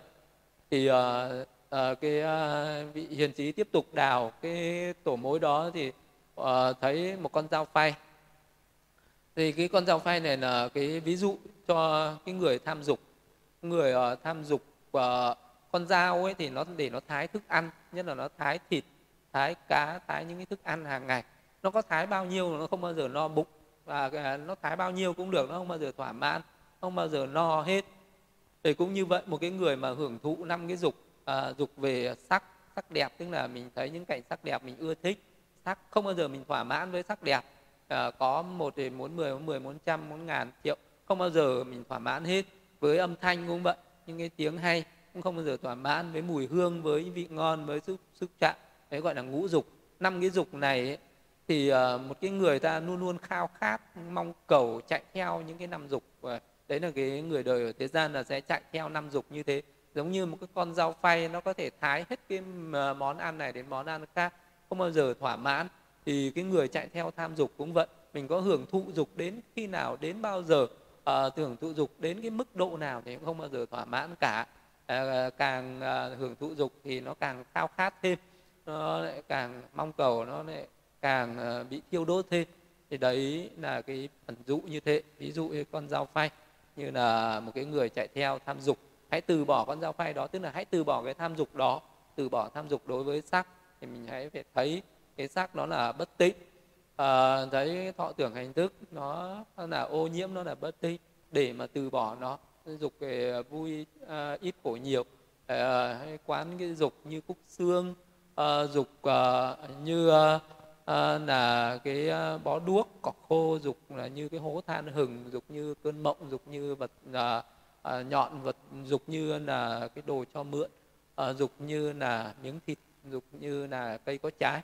Thì đấy là như trong cái bài kinh ví dụ con rắn đức phật dùng 10 cái để nói cái dục vui ít khổ nhiều cái não nhiều sự nguy hiểm càng nhiều hơn quán về sự nguy hiểm đó quán về cái uh, sự uh, thiêu đốt uh, cái của tham dục đó để mà nhàm chán đối với tham dục để mà từ bỏ cái tham dục. Uh, đấy là từ bỏ con dao phay đi là hãy tiếp tục từ bỏ tham dục đi. Và một cái ẩn ý nữa là điều thứ 14 ờ, này tỳ kheo miếng thịt là đồng nghĩa với hỉ tham. Lấy miếng thịt nên là từ bỏ hỉ tham. Này người có trí cầm gươm đào lên là có ý nghĩa này tức là hãy tiếp tục đào bỏ uh, ờ, thêm nữa đào bới thêm ở trong cái gò mối thì thấy một miếng thịt ở trong đó. Thì uh, cái vị bà la môn nói là hãy từ bỏ cái hãy lấy miếng thịt lên hãy đào miếng thịt đó lên. Thì uh, và đức phật đã uh, uh, ví dụ cái miếng thịt đó như là một cái hỉ tham. Cái hỉ tham đó là khi uh, mình tham đắm một cái gì đó mình ưa thích một cái gì đó và nó khởi lên những cái niềm vui thích uh, thì nó giống như là một cái uh, những cái con vật mà nó hay ăn thịt ý, thì nó rất là ham đắm với thịt như là một cái miếng thịt bây giờ mình bỏ ra ngoài sẽ có rất nhiều ruồi bọ nó bâu bám đấy dù mình có đuổi cách nào nó cũng phải uh, bâu nại nó cũng phải ờ, lại để nó uh, nó phải mon men để nó ăn cho bằng được. Vì cái mùi vị uh, thơm ngon của cái miếng thịt đó. Hay là những cái con vật khác như con chó con mèo hay như tất cả những cái con vật khác nó cũng đều uh, say mê nó cũng đều thích thú đối với mùi vị của những cái miếng thịt ngon đó. Hay những cái tất cả những cái loài thú ăn thịt thì nó đều nghiện thịt như thế nó đều ưa thích thịt như thế và nó sẽ cảm thấy rất là thích thú khi được nhìn thấy thịt và nó rất là mong cầu được ăn thịt đó. Cũng giống như là một cái người nào mà hay ăn thịt ấy thì mình cũng sẽ thấy rằng là mỗi khi mình nhìn thấy thịt là mình sẽ thèm nhỏ nhãi đó. À, vì uh, cái cái cái miếng thịt là nó ý là nó muốn à, để tượng trưng cho cái hỉ tham cái dục tham của con người à, giống như là một cái người ưa thích được ăn thịt vậy. Ờ, hay là những cái tất cả những cái loài khác mà từng ăn thịt ấy, à, dù là những cái loài à, ăn thịt thối thì nó thấy những cái xác thối là nó cũng ưa thích như thế. Nên thì cái miếng thịt nó có những cái sự hấp dẫn như vậy nó có những cái vị ngon ngậy như vậy cho nên là nó uh, khiến cho một cái người uh, hoan hỉ thỏa mãn và thích thú khi được ăn thịt như thế. Thì ở trên cuộc đời nó có rất là nhiều những cái hỉ tham. Nó không phải là chỉ có hỉ tham đối với miếng thịt này đâu mà con người ta có rất là nhiều tìm mọi cách làm mọi thứ để mình có được nhiều cái niềm vui. Như là người ta à, lâu lâu thì người ta phải đi xem phim hài kịch để người ta được cười cho nó sảng khoái. À, thì đấy là cái say đắm với những cái hỉ tham người ta luôn luôn chạy theo những cái niềm vui ở trên cuộc đời. Có thể người ta nghĩ rằng à có một cái người nào đó nói chuyện rất là vui tính và luôn làm cho mọi người cười, cho nên mọi người sẽ luôn luôn tìm đến cái vị đó kết bạn và thích nói chuyện, hài hước, nghe những cái lời nói hài hước để vị đó để được cười cho nó khoái trá, cho nó thỏa mãn. Đấy là một trong những cái chạy theo cái dục hỉ hay là chạy theo cái hỉ tham. Tức là con người ta tham đắm với niềm vui như thế, những cái niềm vui ở thế gian có những cái niềm vui nó rất là phù phiếm nó rất là vô bổ nó không có cái à, không có một cái lợi ích gì cho cái thân này cũng như cho cái tâm này. Nhưng mà con người ta lại vẫn say mê thích thú ưa thích những cái chỉ tham đấy. Như là bây giờ có những cái người người ta viết ra những cái câu chuyện cười chuyện tiếu nâm người ta kết lại thành những cái bộ sách uh, chuyện cười chuyện tiếu nâm chuyện nhạc nhí phủ phiếm vô ích đấy. Người ta bán sẽ rất là chạy người ta rất là ưa thích xem những cái đó nên là những cái diễn viên người ta uh, diễn ra những cái vở hài kịch cũng vậy ờ, người ta đưa lên những cái mạng uh, truyền thông về thế gian này. Thì vô số người ai người ta cũng ưa thích cái cái cái cái hỉ tham đó. Mà cái hỉ tham đó là cái hỉ tham không đem lại cái lợi ích gì. Không đem lại lợi ích gì về vật chất không đem lại lợi ích về tinh thần không đem lại lợi ích về cái công đức ở đời này và đời sau. Và những cái có những cái vị uh, cái hỉ tham đó nó hoàn toàn là phù phiếm hoàn toàn là nhảm nhí hoàn toàn là vô ích nhưng người ta vẫn ưa thích nó. Nên là bây giờ tất cả những cái gì mà nó cứ có một chút niềm vui ở đấy nó khiến cho người ta kích thích cái cái cái cái niềm vui thú thì những cái đấy sẽ trở thành à, những cái nhu cầu à, rất là đắt đỏ đối với con người trên thế gian. Con người trên thế gian người ta tìm mọi cách để có được cái niềm vui bằng cái cách này hay cái khác à, dù là những cái trò chơi của những trẻ con nó cũng chỉ hướng đến ờ, có được cái niềm vui sảng khoái nhất. Rồi là những người lớn tuổi cũng tìm những cái niềm vui cho mình. À, làm sao mà có được cái niềm vui sảng khoái nhất bằng đủ một cái cách thức vui chơi giải trí à, đi tham quan ngắm cảnh chỗ này chỗ kia đi gặp gỡ đi hội họp thành những cái hội chúng. À, đi xem kinh xem à, xem à, phim xem kịch uh, tất cả những cái đấy đều để thỏa mãn những cái hỉ tham tức là tham đắm với những cái niềm vui những cái trò vui ở thế gian đến cái mức độ uh, như vậy. Uh, thì thì cái đấy nó cũng giống như là uh, những cái con ruồi nhặn nó tham đắm với cái miếng thịt thối hay là giống như là những cái loài thú ăn thịt nó ưa thích những cái máu thịt uh, hôi tanh. Như thế nào thì con người ta chạy theo cái niềm vui cũng ưa thích cũng khoái lạc với những cái niềm vui ở thế gian đến như vậy. Nên là và cái vị bà la môn bảo cái vị hiền trí người học trò của mình là hãy từ bỏ cái miếng thịt đó hãy bỏ cái miếng thịt đó lên và cầm gươm đào thêm. Tức là hãy từ bỏ những cái niềm vui ở thế tục hãy từ bỏ cái việc chạy theo những cái niềm vui ở thế gian. À, đừng có chạy theo những cái trò vui chơi giải trí nhảm nhí vô ích ở thế gian nữa. Có từ bỏ được nó thì mới có thể tiến bộ trong cái giáo pháp này mới có thể tiến bộ được cái con đường trí tuệ này đi đến cái chánh trí toàn diện toàn giác này được. Thì cái uh, rồi vị đó bảo hãy tiếp tục cầm gươm đào lên và đến cuối cùng uh, đức phật dạy này tỳ kheo con rắn hổ là đồng nghĩa với vị tỳ kheo đã diệt trừ các nậu hoặc. Hãy để con rắn hổ yên chớ đụng chạm con rắn hổ. Hãy đảnh lễ con rắn hổ. Là ý nghĩa này. Thì cái vị hiền trí lại tiếp tục cầm gươm đào thêm và cuối cùng là thấy con rắn hổ thì uh, đây là cái ẩn dụ cuối cùng mà Đức Phật dạy là uh, cái con rắn hổ đấy là đồng nghĩa với một cái vị tỳ kheo đã đoạn trừ các nậu hoặc tức là là một bậc a la hán à, ý muốn nói e là cái cái vị đấy đã thành tựu uh, đến cái sự uh, bất tử thành thành tựu được cái diệt trừ được hết các cái nậu hoặc uh, là một cái giống tượng trưng như là một cái con rắn hổ ờ, ờ, tự tại, không còn sợ hãi ờ, bất cứ một cái gì. Như là con rắn hổ nó không biết sợ hãi cái gì.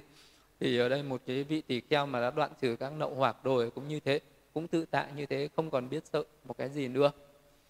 Thì đấy là những cái ẩn dụ như thế, đấy là cái ẩn dụ cuối cùng. Vậy thì một cái vị đấy cần đào bới hết tất cả những cái rác rưởi cần đào bới tất cả những cái ô nhiễm đào bới đi tất cả những cái ờ, có hại thì cuối cùng vì đó sẽ đạt đến một cái đích cuối cùng. Đó là đoạn trừ được tất cả những ô nhiễm đoạn trừ được tất cả những cái phiền não à, và à, chứng được đến cái thành tựu được viên mãn à, trở thành cái bậc nậu tận tức là sinh đã tận phạm hạnh đã thành việc cần làm đã làm xong đã đoạn trừ hết phiền não à, đã tranh trí giải thoát đã diệt tận khổ đau. À, đến cái cuối cùng là như vậy. Thì à, à qua cái à, cái ẩn dụ về cái gò mối ban đêm phun khói ban ngày tỏa sáng này à, thì cái vị bà la môn dạy cái vị hiền trí đó cầm cái gươm trí tuệ để đào bới trong cái gò mối đấy nên sẽ thấy rất là nhiều à, những cái à, những cái bất lợi à, đó là những cái phiền não ở trong lòng mình. Tức là cái ý như là đức phật chỉ dạy cho những cái đệ tử của mình tu tập là hướng về chính cái nội thân của mình à, tu tập để khám phá ra để mà quán xét lại cái thân này để thấy được những cái ô nhiễm và để gột rửa những cái ô nhiễm đó đi để đoạn trừ tất cả những cái phiền não à, tham sân si rồi đi và cuối cùng à, đạt được đến cái trí tuệ vô động à, đến cái sự giác ngộ à, tuyệt đối. Thì đấy là cái con đường tu tập cái phương pháp tu tập như vậy. Thì đức thế tôn đã giải thích rõ ràng 10 năm những cái ẩn dụ ở trong cái câu chuyện về cái gò mối này. À, và đức thế tôn thuyết giảng như vậy vị tỳ kheo ấy hoan hỉ tín thọ lời dạy của đức thế tôn. Kinh gò mối thứ 23 thì đấy là cái nội dung của cái bài kinh gò mối. Có 10 năm cái ẩn dụ à, về à, cái gò mối nói nên cái quá trình tu tập tự thân của một con người từ à, khi mà còn những cái vô minh phiền não cho đến khi đoạn trừ được tất cả những vô minh phiền não đấy và đạt được cái chánh trí giác ngộ cuối cùng ờ, là hoàn thành cái phận sự cần phải làm của một cái người tu tập trong giáo pháp của Đức Phật. Ờ, ý nghĩa của cái bài kinh quả mối hết.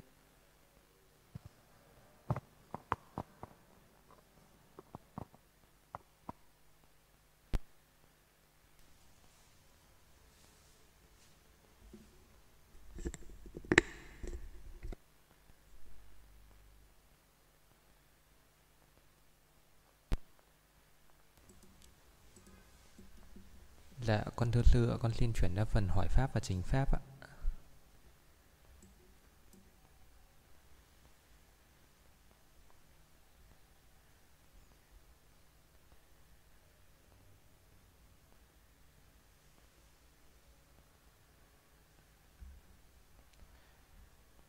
Dạ, con thưa sư, hôm nay có khoảng 20 câu hỏi ạ. Dạ, con thưa sư, con xin đọc câu hỏi của hành giả Diệu Tâm ạ. Dạ, con xin đảnh lễ sư, con biết đến Phật Pháp từ một năm trước và khởi tâm xuất gia nhưng còn nhiều việc vướng bận nên con dự tính là mình sẽ thu xếp công việc và gia đình ổn thỏa trong một năm rồi sẽ đi. Nhưng trong một năm đó vì con bận chuyện đời nhiều hơn chuyện đạo nên con cảm thấy chán tu và khởi tâm ban đầu bị thối lui. Đến nay là thời gian như đã hẹn công việc và gia đình con đã sắp xếp ổn thỏa nên tâm con lại tiếc nuối cuộc sống đời thường. Không muốn đi nữa, con sợ giờ mình đi tu con sợ giờ mình đi tu tập nhưng tâm vẫn hướng cứ hướng về đời như vậy thì chẳng bao lâu nữa sẽ trắng việc tu. Vậy bây giờ con nên làm gì để có thể quyết chí tu tập tốt? Cho tốt con xin tri ân sư ạ cái uh, việc đi xuất gia ấy, nó cần có một cái quyết định ba la mật tức là phải có một cái tâm quyết đoán cao thì uh, mới mình mới có thể làm được. Uh, thường thường một cái người mà khởi lên cái tâm đi xuất gia có thể là do những cái nguyện lực ở trong quá khứ ở trong những cái đời kiếp trước mình đã từng phát nguyện đời này đi xuất gia cho nên là đôi khi nó khởi lên cái ý đi xuất gia và nó và nó thôi thúc ở trong tâm mình. Suốt ngày đêm chỉ nghĩ đến cái việc làm sao để đi xuất gia được nhưng mà cũng có người thì gặp thuận duyên để đi xuất gia được và có người thì gặp những cái chướng duyên khiến cho mình đi xuất gia không được. Nhưng dù ai đi chăng nữa cái con đường đi xuất gia là đi ngược lại với này cái cái pháp à, thế gian cái pháp thế tục. À, muốn à, thành tựu muốn thành công được cái chí nguyện đấy nó vẫn cần có một cái quyết định cao phải có được cái tâm buông xả và quyết đoán cao. Nếu như mà nó khởi lên cái tâm đấy một cách rất là mạnh mẽ quyết liệt uh, mà mình cảm thấy nó có đủ cái thời cơ nhân duyên ấy, thì mình phải thực hành ngay cần phải thực hiện ngay. Chứ nếu không thì để nó rất là dễ thối nuôi nó giống như là một cái người uh, đi ngược dòng nước mà.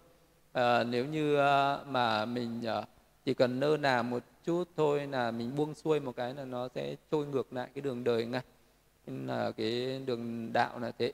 Khởi lên được cái tâm nó đã khó rồi mà thực hiện được cái ý nguyện đó thì nó lại còn khó hơn hay là mình có thuận duyên để thực hành được cái ý nguyện đó thì nó còn khó hơn nữa. Thì uh, khi có rất là nhiều người cũng từng khởi lên cái ý nguyện là muốn đi xuất gia nhưng lại luôn luôn do dự tức là hoài nghi đấy. Đấy cũng giống như một cái người đứng ở ngã ba đường ấy hoài nghi là không biết là mình có đi được trên cái con đường này hay không hay một lúc nào đó mình sẽ thối lui. Và chính cái hoài nghi đấy nó làm cho cái tâm uh, khởi cái cái tâm uh, đi xuất gia nó yếu dần đi yếu dần đi thì cần phải đoạn trừ được cái hoài nghi đó mình không được uh, nghĩ đến những cái khó khăn gian khổ uh, mà mình luôn luôn phải nghĩ đến một uh, cái con đường đó là cái lợi ích của cái việc xuất gia này. Nó sẽ đi đến uh, những cái sự giải thoát đi đến niết bàn đi đến chấm dứt khổ đau như thế nào. Thì đấy những cái đó làm những cái động lực là như là cái người khởi tâm xuất gia nhưng mà nó phải có một cái mục đích chân chánh. Như như mình biết là À, cái con đường đi xuất gia này là để để học cái giáo pháp để thực hành cái giáo pháp để đoạn trừ phiền não để chấm dứt khổ đau để chứng ngộ niết bàn. Thì nếu như mình khởi lên cái ý nguyện đấy cái mục đích chân sáng như vậy thì um, sẽ xuất ra được. Còn nếu như mình lại khởi lên cái tâm xuất gia do uh, mình mong cầu một cái điều bất tránh ví dụ như là mình thấy rằng là các cái uh, vị sư đi xuất gia rồi được mọi người cung kính mọi người đảnh lễ mọi người cúng dường.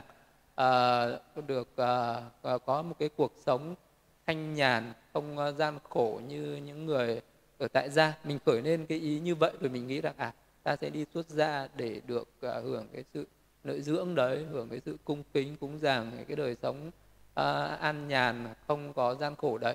Thì nếu như mà khởi lên cái mục đích như vậy cái lấy đấy làm động lực để đi xuất gia thì cái sự xuất gia đó là không chân sánh và sẽ không có, dù mình có xuất gia mà không khởi lên được cái tâm chân sánh như vậy, thì mình cũng sẽ tu theo những cái tà pháp và cuối cùng mình đi theo vào cái con đường tham đắm vào nội dưỡng đó. Thì cuối cùng sẽ tạo ra rất nhiều tội lỗi và cũng sẽ bị ờ, đoạn lạc và đau khổ. Thế nên là nhờ khi cái khởi cái tâm xuất gia mình phải xem lại cái mục đích nữa. Ờ, ý chí của mình ờ, mong cầu xuất gia để đạt được cái gì? Cái mục đích của mình xuất gia là để làm cái gì? Khi mà đã khởi được lên rồi ờ, khởi lên cái tâm xuất gia và đúng một cái mục đích chân chánh rồi thì mình phải biết tận dụng những cơ hội phải biết uh, tận dụng cái thời cơ nào nó phù hợp và nó khởi lên và mình cần phải quyết đoán buông xả và thực hiện được đúng cái cái mục đích cái ý nguyện của mình đó và mình phải mạnh mẽ quyết đoán tức là phải có cái quyết định cao. À, thì mình mới làm được. Còn cái quyết định nó yếu thì mình cũng không làm được. Vì vậy mà thời ngày xưa có rất là nhiều các cái vị tỳ kheo khi mà đi hoàng pháp ở các nơi. Vì lúc đấy các vị tỳ kheo còn ít mà đi mỗi người một phương. Cho nên là cũng có rất nhiều các thiện gia nam tử người ta khởi lên cái tâm là muốn đi xuất gia. Nhưng uh, vì lúc đấy các vị tỳ kheo ít quá không có truyền giới xuất gia cho những vị tỳ kheo này được và các vị ấy cứ làm uh, những cái người cư sĩ đi theo mình một thời gian sau người ta cũng thối nuôi mất cái tâm đó mất cái tâm uh, xuất gia. Và các vị đó về nói với đức phật thì đức phật mới nói rằng nếu ở những cái vùng xa xôi biên địa đấy mà có những cái thiện gia nam tử nào muốn khởi tâm xuất gia thì uh, thì các cái vị tỳ kheo chỉ cần năm vị hợp lại là cũng có thể uh, thành một cái đàn giới để truyền giới xuất gia cho những cái vị đó. Còn nếu mà ở cái vùng trung tâm thì phải là 10 vị tỳ kheo tức là thì mới thành cái đàn giới để truyền giới xuất ra cho những cái vị tỳ kheo đó cho những cái người xuất gia thì ờ, đấy là đức phật cũng biết là cái tâm con người nó thường xuyên thay đổi như thế. Khi mà mình khởi lên một cái tâm thiện mà mình không có tận dụng cái tâm thiện đó để làm cái việc đó ngay thì nó sẽ thay đổi đến một cái thời điểm khác à, gặp một cái hoàn cảnh khác nó sẽ thay đổi. Như vậy mình khởi lên cái tâm xuất gia cũng vậy. Hay là mình khởi lên một cái tâm làm những cái việc thiện khác nó như thế có thể hôm nay mình khởi lên một cái tâm là mình sẽ bố thí hay cúng dường hay làm giữ giới hay là nghe pháp hay là tu tập một cái pháp gì đó. À, có thể là cái lúc này nó khởi lên rất là mạnh mẽ nhưng mà đến một thời gian sau đến một cái thời điểm sau nó có thể bị thối nuôi cái tâm đó. Thì ờ, cái tâm xuất gia nó cũng giống như những cái dự định những cái công việc khác nó cũng thường xuyên thay đổi như thế thôi. Vì vậy cho nên là khi nó khởi lên những cái tâm tốt thì mình nên à, làm càng sớm càng tốt đừng để ờ, ờ, chờ đợi một thời gian dài. Khi mà để một thời gian dài như thế nó sẽ nguôi đi cái tâm đó nó sẽ nguôi đi và dần dần nó sẽ yếu đi và dần dần nó sẽ mất đi mất. Nên là lần sau nó khởi lên một cách mạnh mẽ là mình cần phải thực hiện ngay. Mình không được chần chờ để một thời gian quá dài là cái tâm nó vô thường nó biến đổi. À, thì nó dần dần nó càng lúc càng suy yếu đi mà nó không lấy lại được những cái tâm mạnh mẽ như cái lúc ban đầu nữa thì nó sẽ uổng phí thế nên nó khởi lên là mình cần thực hiện càng nhanh càng tốt đừng để chần chừ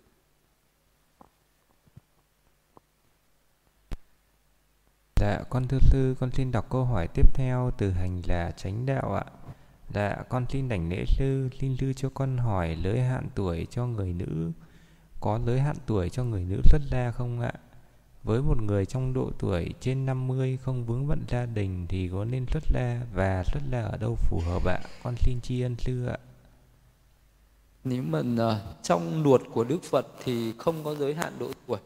À, nếu mà à, các chùa bên Nguyên Thủy thì phải căn cứ theo đúng cái giới và luật của Đức Phật à, quy định về người xuất gia thì Đức Phật chỉ quy định cái người xuất gia đấy là đầy đủ những cái yêu cầu cần thiết uh, như là uh, uh, về cái điều kiện của một người xuất gia đó được phép xuất gia là được và không không hầu như không giới hạn độ tuổi.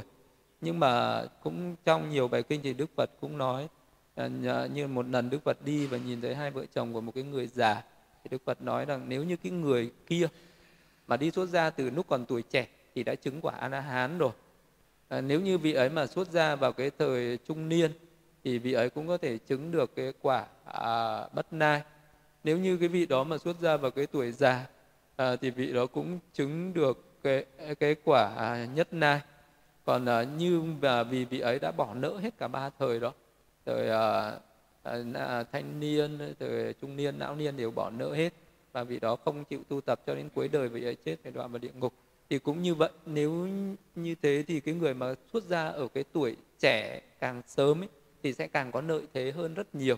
Nhưng mà vị đó lợi thế hơn là vị đó sẽ được học à, một cách đầy đủ và vị đó cái xuất ra ở cái tuổi trẻ vị đó có sức khỏe có trí tuệ để tiếp thu và để thực hành để nỗ lực tinh tấn để công phu thực hành thiền chỉ quán cao hơn và vì nó sẽ chứng đắc được những cái quả vị à, cao hơn. Còn nếu như vị đó để cho cái tuổi trẻ đó trôi đi già rồi vị đó mới xuất ra thì uh, cái bệnh cái chết nó cận kề ở bên càng già thì càng sẽ càng khó. Khó trong cả cái việc học khó trong cả cái việc thực hành. Rồi bệnh tật nó sinh lên nhiều và nó làm chướng ngại vị đó. Càng tu tập về cái tuổi càng cao thì càng gặp rất nhiều khó khăn. À, vì vậy nên là ừ, đi tu tập càng sớm càng tốt. Còn nếu như mình cảm thấy mình còn đủ sức khỏe kể cả mình có tuổi già rồi nhưng mà mình còn đủ sức khỏe thì mình cũng có vẫn có thể xuất gia được còn việc xuất gia ở đâu ấy, thì mình cần phải trải nghiệm qua cái môi trường ở đó. Ví dụ ở đâu có pháp học này ở đâu mà có giảng dạy về Phật pháp này ở đâu có pháp hành này à, có sự giữ giới có thực hành thiền chỉ thiền quán à, mà cái sự uh, tu tập mà nó giống như ở trong kinh trong luật của Đức Phật giảng dạy thời xưa thì ở đó là cái nơi phù hợp uh, để mình xuất gia còn có những cái nơi nào mà mình uh, à, đến mình có thể trải nghiệm mình thấy rằng là cái đời sống tu tập đấy nó không giống như ở trong kinh đức phật dạy. Nhưng mà ở đấy không có học pháp không có thực hành giữ giới không có tu tâm không có tu tuệ là không có thực hành các cái pháp tiền chỉ quán. À, mà những cái công việc hàng ngày nó của một cái người tu mà nó giống như một cái người đời à, còn nặng về buôn bán làm ăn tín ngưỡng à, có nhiều những cái phiền não tham sân si có nhiều những cái đấu tranh có cái cạnh tranh bon chen có cái thị phi có cái hơn thua. À, có cái sự nhiễu loạn à, thì cái nơi đấy thì xuất ra sẽ không đem lại cái lợi ích gì. Thì à, à, nên à, tập sự nên trải nghiệm qua những cái môi trường à, nào đó và mình tự nhìn à, thấy rằng là cái môi trường nào đó tu tập mà nó còn giống trong kinh điển mà của thời Đức Phật ấy, à, thì đấy là cái nơi đảm bảo tốt nhất để mình à, tu tập ở đó.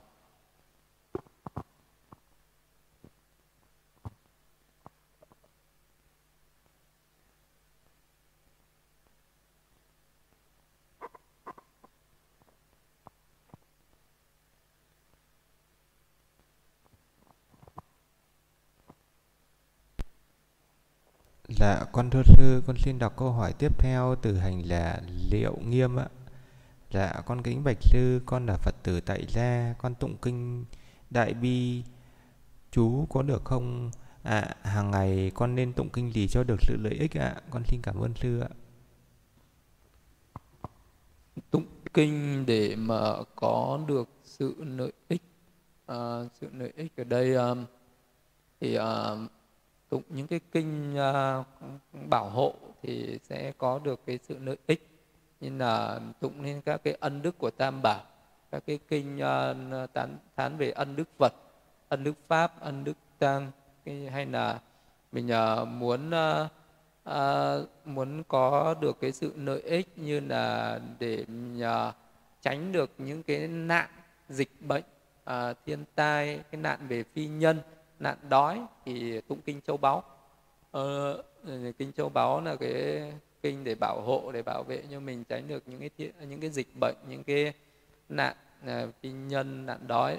Hay là để mình à, bảo vệ cho mình khỏi những cái sự nguy hiểm à, như là các cái quỷ thần hung dữ à, để mình ngủ trong an lạc tức trong an lạc. À, không có người quấy nhiễu thì uh, tụng kinh lòng từ. Kinh lòng từ để cho bảo vệ uh, cho mình uh, luôn luôn có những cái chúng sinh hữu hình và uh, vô hình ở xung quanh sẽ không khởi lên cái ác ý với mình hay là mình sống ở nơi nào có nhiều những cái sự nguy hiểm về những cái loài rắn rết bò cạp những cái loài thú độc hung dữ ấy. mình sống ở những nơi mà có những cái loài đó thì tụng kinh khanda đó là kinh cái tụng rải tâm từ đến vua của các loài rắn à, thì uh, nói chung là có 11 cái bài kinh bảo hộ hay là mình muốn có những cái phước lành có nhiều cái công đức có nhiều phước lành thì tụng kinh phước lành thì có những cái những cái bài kinh bảo hộ đấy là những cái bài kinh có cái lợi ích thiết thực nhất.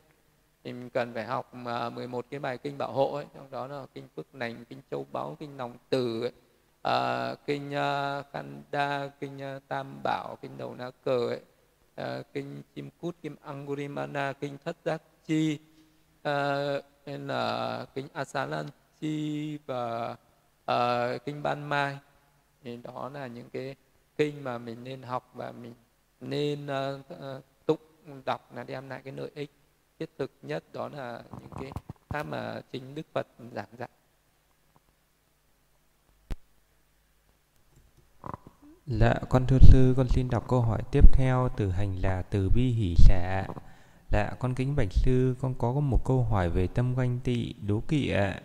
Dạo gần đây con mới nhận ra là trong bất kỳ một đoàn thể nào cũng có một sự ganh tị, đố kỵ lẫn nhau giữa các thành viên. Nếu không công khai ra mặt thì nó cũng ngấm ngầm và luôn tồn tại. Trong trường hợp của con, ở đoàn thể nơi con sinh hoạt có một người rất tài năng và luôn đứng đầu trong các hoạt động công việc của tập thể, nhưng không may người ấy gặp phải cảnh xa cơ lỡ vận phải bỏ đi biệt xứ. Sau khi vị ấy rời đi, con thấy mình chẳng những không có lòng thương xót cho vị ấy mà ngược lại còn mừng thầm trong bụng và có vẻ hả hê lắm. Khi nhiều thành viên còn lại lôi những việc cũ của vị ấy ra nói xấu, chỉ trích, thậm chí chính con còn nói thêm vào nhiều chi tiết con biết nữa. Về sau con nhớ lại ân nghĩa của vị ấy đối với con nên con rất hối hận nhưng chẳng biết làm sao để sửa sai được nữa. Bởi thế nên hôm nay con xin được kính hỏi sư về bản chất của cái tâm quanh tị này và cách thức để đối trị chuyển hóa nó ạ. À. Con kính mong sư từ bi chỉ lạy, con xin được tri ân sư ạ. Ừ, đối với một cái người ờ, còn ờ, đối với một cái người còn nhiều phiền não là đối với thế gian những người phàm phu ở thế gian thì ờ, cái bản chất là âm thầm ở bên trong nó luôn luôn có cái tâm ganh tị chẳng qua là nó ở cái mức độ cao hay thấp khác nhau mà thôi có những người người ta có cái tâm ganh tị rất là lớn thì người ta bộc phát hẳn ra bên ngoài. À, đó là người ta luôn luôn tìm cách chống phá châm chích chỉ trích à, bôi nhọ nói xấu vu khống à, người khác để phá hoại cái sự thành tựu của người khác. Thì đó là cái lẽ thường tình. Thậm chí là có những cái người có những cái đức hạnh rất là lớn vẫn bị những cái người à, xấu người ta ghen tị người ta tìm cách người ta uh, bôi nhọ phá hoại thanh danh của cái người đó. Uh, còn cái người, người mình sẽ thấy rằng là khi mà nói xấu thì người ta rất thích. Uh, đôi khi người ta rất thích tụ tập để nói xấu nhau. Nên là những cái người mà tạo ra được cái tiếng tốt thì rất là khó. Mà uh, tạo ra được cái tiếng xấu thì rất là dễ. Để người ta chỉ có một chút nỗi nầm mà thôi có thể người ta sẽ bôi nhọ người ta sẽ thêm bớt người ta sẽ nói uh, nói thêm vào để cho nó thành những cái câu chuyện lớn ra thì đấy là cái lẽ đấy là cái tâm lý thông thường ở trên đời của con của con người là như thế.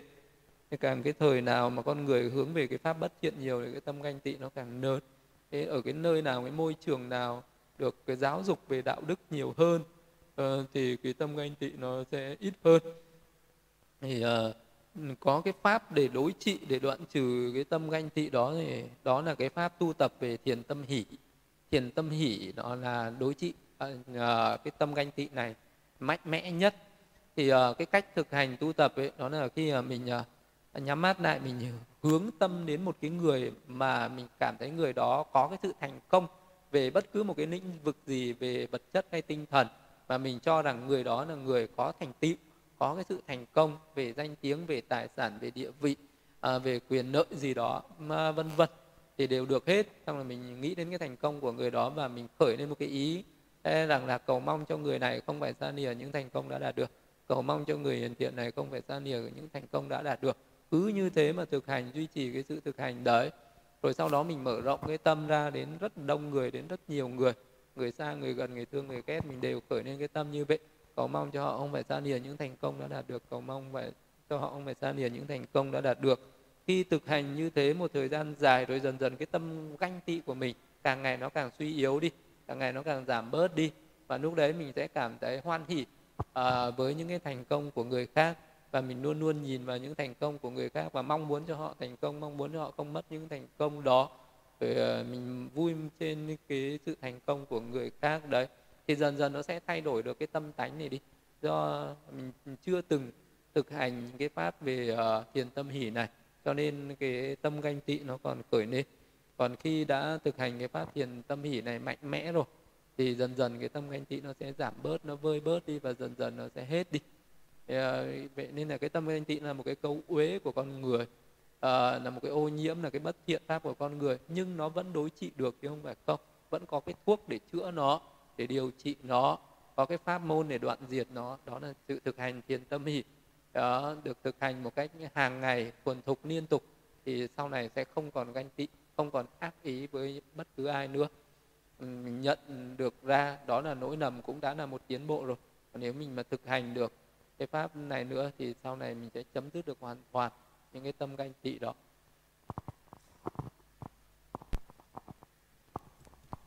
Dạ, con thưa sư, con xin đọc câu hỏi tiếp theo từ hành giả kính pháp ạ. Dạ, con xin kính đảnh lễ sư, con xin sư giải đáp giúp con những câu hỏi sau ạ. Dạ, con thưa sư, trong lúc hành thiền thì sự khác biệt khi rơi vào trạng thái hữu phần và khi bị hôn trầm ra sao ạ? Khi bị hôn trầm nó cũng là rơi vào hữu phần. Rơi vào hữu phần, ở cái lúc mà mình ngủ ấy cũng là rơi vào tâm hữu phần đó.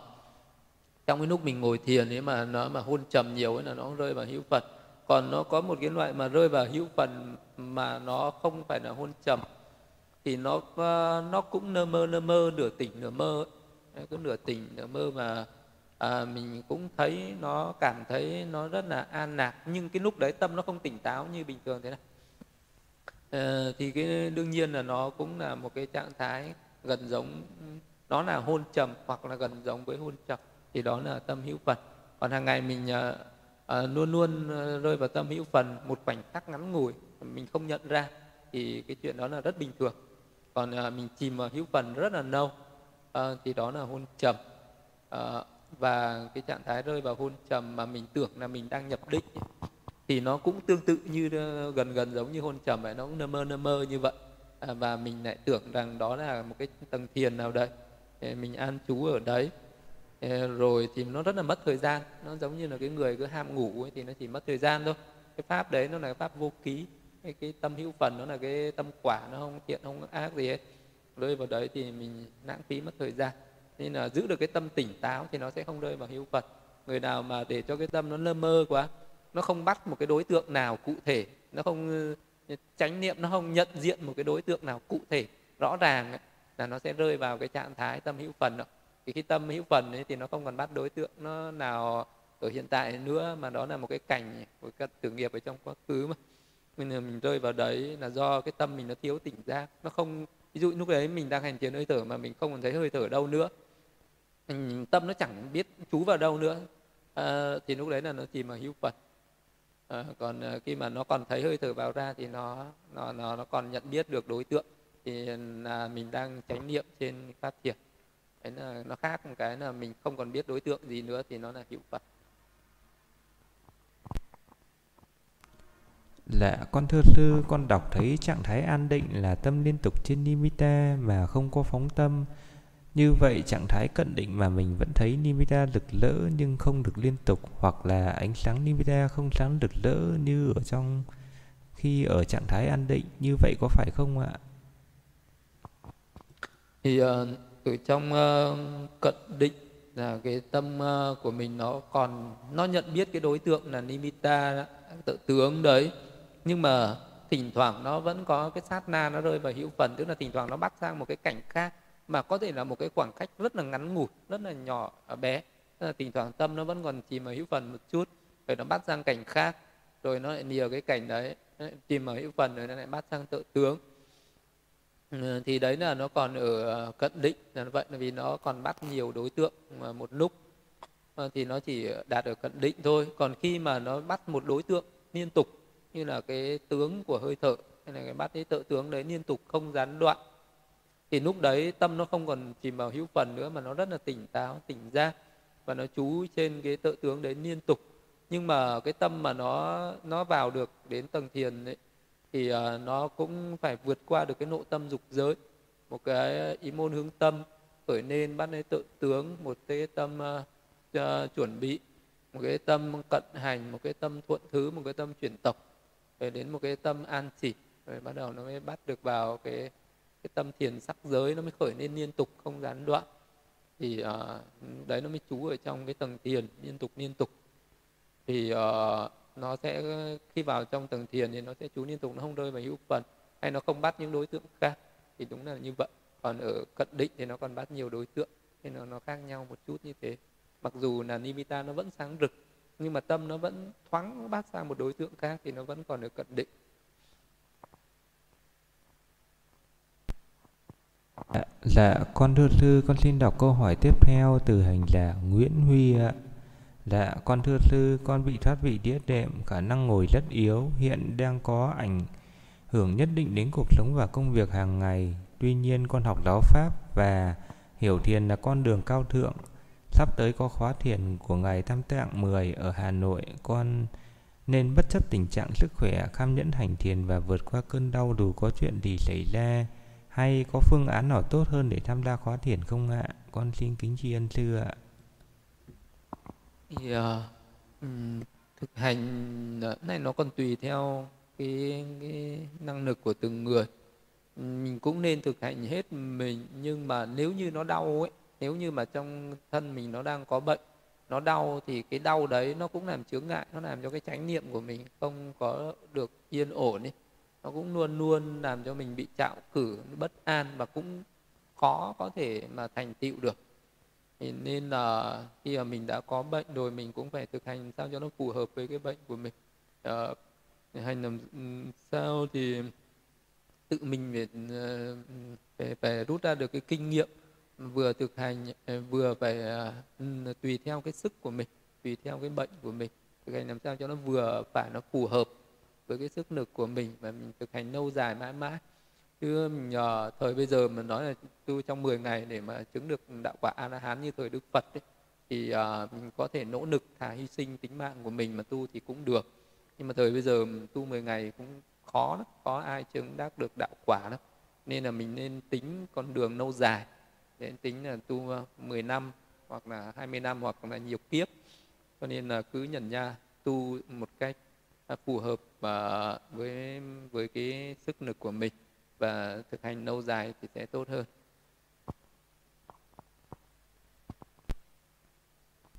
Dạ, con thưa sư, con xin đọc câu hỏi tiếp theo từ hành là Đức Thuận ạ. Dạ, con xin kính đảnh lễ sư và tri ân những lời pháp quý báu từ sư. Con thưa sư, con có hai câu hỏi về pháp hành. Kính xin sư chỉ dạy cho con ạ. Dạ, gần đây con hành thiền và dành 30 phút đầu để lại tâm từ, để thiền tâm từ. Sau đó mới niệm hơi thở. Con thấy sự bắt vào địa đại đã làm, đã bị đỡ đau nhức hơn trên mặt và sống mũi hơn trước nhưng vẫn còn. Con phải làm gì để tiếp tục khắc phục vấn đề này ạ? Ờ, nếu đôi khi ờ, mình thấy nó căng căng một chút ở trước cửa mũi thì nó cũng là chuyện bình thường. Khi um, nó bắt vào những cái đặc tính của tứ đại là do mình chú tâm quá mạnh vào một cái phần nào đó ở trên thân này mình để ý quá nhiều vào. Như mình theo hơi thở đi vào trong người thì nó sẽ bắt vào phong đại. Thì mình chú tâm vào một cái phần nào đó ở trên thân như là răng hay là ở môi hay là ở cái điểm xúc chạm đó quá nâu quá nhiều thì nó sẽ bắt vào những cái đặc tính của địa đại. Khi mà mình ờ, ý thức được ra như vậy rồi mình biết rằng là do sự chú tâm quá căng không đúng vị trí này. À, nó hay bắt vào tứ đại rồi. Thì lúc đấy mình à, sẽ tự biết cách điều chỉnh cái tâm là để cho nó nhẹ ra một chút để cho nó bắt vào đúng cái đặc tính chuyển động đi vào đi ra của hơi thở đấy. Đừng để cho nó bắt vào những cái một cái phần nào đó ở trên thân mình nữa. À, hoặc là mình chú tâm nó tự nhiên hơn nó nhẹ nhàng hơn một chút. Thì uh, thì là mình thì nó sẽ không bắt vào tứ đại nữa và mình cũng nên yên tâm điều đó mình đừng có nên bị ám ảnh đừng có mặc cảm à, đừng có hoài nghi do dự quá. Thì cả khi mình chú tâm trên hơi thở thỉnh thoảng nó vẫn có những cái trạng thái cứng tê ê, hoặc là có cái gì đó khó chịu ở trước mặt. Thì ờ, đó cũng là chuyện bình thường thôi đừng có vì thấy nó còn một chút cái ờ, cái cái những cái sự khó chịu đó cái sự không như ý đó rồi mình lại sinh ra no nắng bất an. Ờ, ờ, rồi mình lại, ờ, hành nó lại để tâm lại yếu quá thì nó lại cũng không không tốt. Nên là cứ phải tự tin. Thực hành như thế mình vẫn phải tự tin. Mình điều chỉnh lại một chút rồi sau đó thì cứ nhận biết được hơi thở vào ra một cách nhẹ nhàng tự nhiên. Và là được lúc nào căng thẳng quá mình nhận ra là căng thẳng quá mình nơ đi một tí. Khi nào nơ nào quá mình nhận ra nơ nào quá mình lại hơi chăm chú lên một tí. À, giữ được cái sự quân bình giữa cái tinh tấn và cái định đó. Không quá tinh tấn không quá tĩnh nặng vừa phải thế là được rồi. Chứ mình cũng đừng khởi lên cái tâm là quá lo lắng quá hoài nghi thì nó sinh ra bất an và nó cũng làm cho định nó yếu đi. Nên là vẫn cứ phải tự tin mà thực hành. Dạ, con thưa sư, câu hỏi thứ hai của con là khi hành, con hay bị đau dạ dày, dẫn đến tâm mình bị kéo vào đó quá nhiều, thì con phải làm sao ạ? Mà trong lúc hành mà cảm thấy nó đau dạ dày thì là do căng thẳng quá. Căng thẳng quá như vậy thì ngồi thiền do mình suy luận nhiều quá, mình tính toán nhiều quá. Mình mong cầu, mình no nắng nhiều quá về cái pháp mà mình đang thực hành đó thì nó mới sinh ra những cái sự xáo trộn ở trong thân tâm như vậy thì giờ làm sao đó mình phải nghĩ cái việc hành thiền đấy giống như ngồi chơi mình ngồi cũng đừng có căng thẳng tức là đừng có ngồi mà nó quá là trang nghiêm tức là ngồi thả lỏng nhẹ nhàng thôi. Làm sao mà mình cảm giác như là ngồi thiền như là mình đang ngồi nghỉ ngơi đang ngồi thư giãn đang ngồi thành thơi an vui. Thì mình tự mình phải nghĩ là càng ngồi thiền này thì thân tâm nó càng có cái sự nhẹ nhàng an lạc. à, ờ, chứ ừ, đừng nghĩ là cái việc hành thiền là một cái gì đó quá cao siêu quá khó. Nếu mà tự nhiên thì mình nghĩ là cái việc hành thiền này là quá khó quá cao siêu quá thâm sâu vượt khỏi cái khả năng của mình thì lúc đấy mình cứ cảm thấy nó đuối nó mệt và nó căng thẳng. Còn nếu như là mình đừng có nghĩ như vậy nữa mình chỉ nghĩ là à, ngồi thiền chút nào thì mình sẽ tạo ra cái sự an vui chút đấy. Ngồi thiền uh, là để mình chữa lành uh, à, những cái bệnh về thân về tâm. Uh, như là một cái người đang đói mà được ăn khát được uống như vậy một cái người mà đang mệt mỏi mình được ngồi thiền thì nó phải tươi tỉnh nó phải an lạc lên chứ nó không thể nào khổ đau được. Thì, uh, giống như là mình cảm nhận đến mình ngồi thiền mình được tiếp thêm những cái sức mạnh những cái sự an vui mình nghĩ như vậy ấy, thì nó bớt cái căng thẳng đi. Có thể là do tâm lý của mình đã quá là đề cao. Cái việc hành thiền mình coi là một cái gì đó quá cao siêu cho nên là nó sinh ra cái non đáng bất an nó mới sinh ra như thế. Thế giờ mình phải thay đổi cái ý thức thay đổi cái tâm lý cái tác ý lại một chút. À, coi việc hành thiền như là một cái gì đó an dưỡng an vui nhẹ nhàng thành thơi thôi. Thì ờ, ừ, thì cái việc hành thiền ờ, mình sẽ cảm thấy nó nhẹ nhàng hơn nó bớt căng thẳng hơn thì nó sẽ không xáo trộn về thân tâm nữa.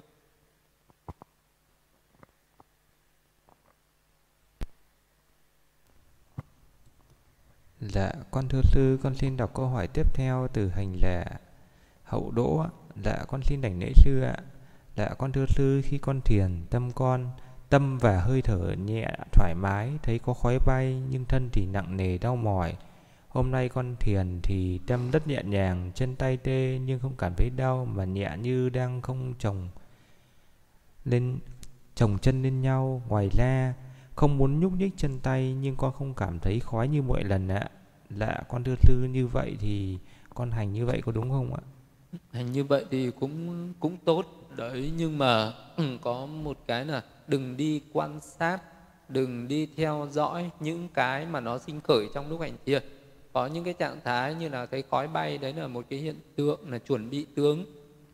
tức là chuẩn bị có định nó sinh khởi, đừng đi theo nó, đừng quan tâm đến nó thì cái đấy dần dần nó sẽ sáng lên và nó sẽ trở thành ờ, nimitta trở thành tự tướng đó à, nên là gì mình cứ nghĩ đến nó mình đi phân tích nó đi suy luận ờ, nó quan sát nó tìm kiếm nó thì lần sau nó không sinh lên nữa. Nên là nếu như lúc ấy đừng nhìn vào nó đừng quan tâm gì đến nó. À, cứ biết hơi thở một cách tự nhiên ấy thản nhiên thôi thì, thì nó đã tiến bộ hơn rất là nhiều. Cái thứ hai nữa là có những cái hiện tượng trên thân mình như là đau nhức thì cũng làm nơ nó đi hoặc mình thay đổi tư thế cho nó hết đau.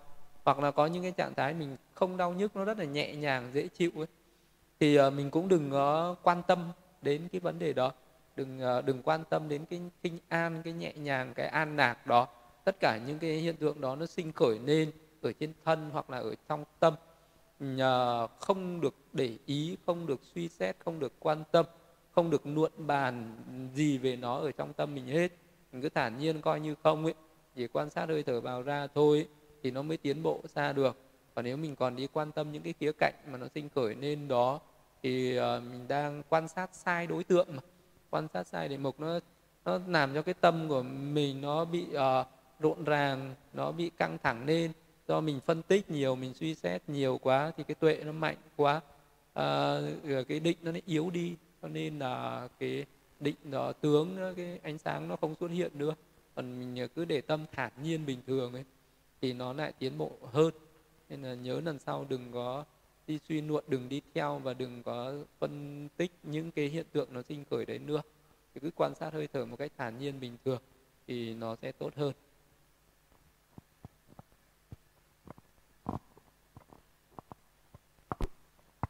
Dạ, con thưa sư, con xin đọc câu hỏi tiếp theo từ Phật tử Hà Nội ạ.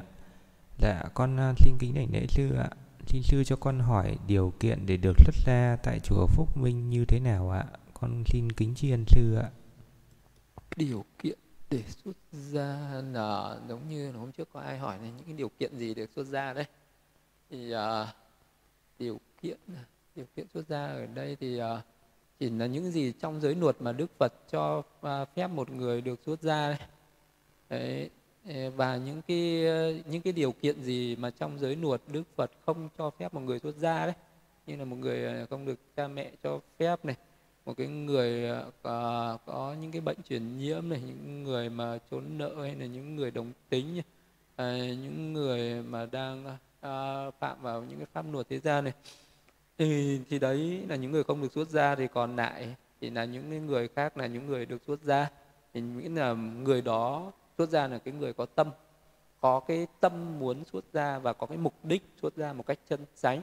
Như là cái người đấy và thường thường đến xuất gia thì sư hay hỏi là đi xuất gia để làm gì mục đích gì mong cầu cái gì ý muốn gì mà xuất gia. Và lại khởi lên cái tâm xuất gia. Thì cái người nào có cái mục đích có một cái nguyện ước nguyện cao thượng uh, xuất gia vì mục đích đoạn trừ phiền não giải thoát sinh tử. Và cái người đó là cái người chấp nhận sẽ học những cái pháp cần phải học nhưng là học kinh điển một cách tha thiết và thực hành giáo pháp đó người đó sẽ tha thiết thực hành.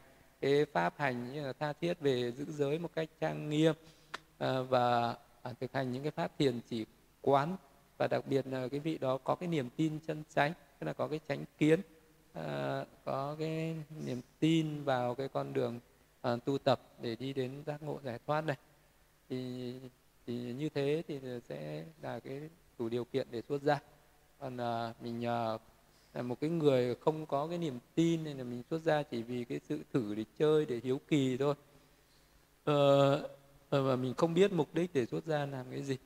Ờ, hay là có những cái mục đích xuất gia vì sự không chân chánh như là vì cái nội dưỡng vì cái danh vọng và vì sự cung kính như là cái không vì cái mục đích uh, giải thoát giác ngộ mà xuất gia thì như vậy là không đủ điều kiện. À, là, còn là do cái tâm của mình hết.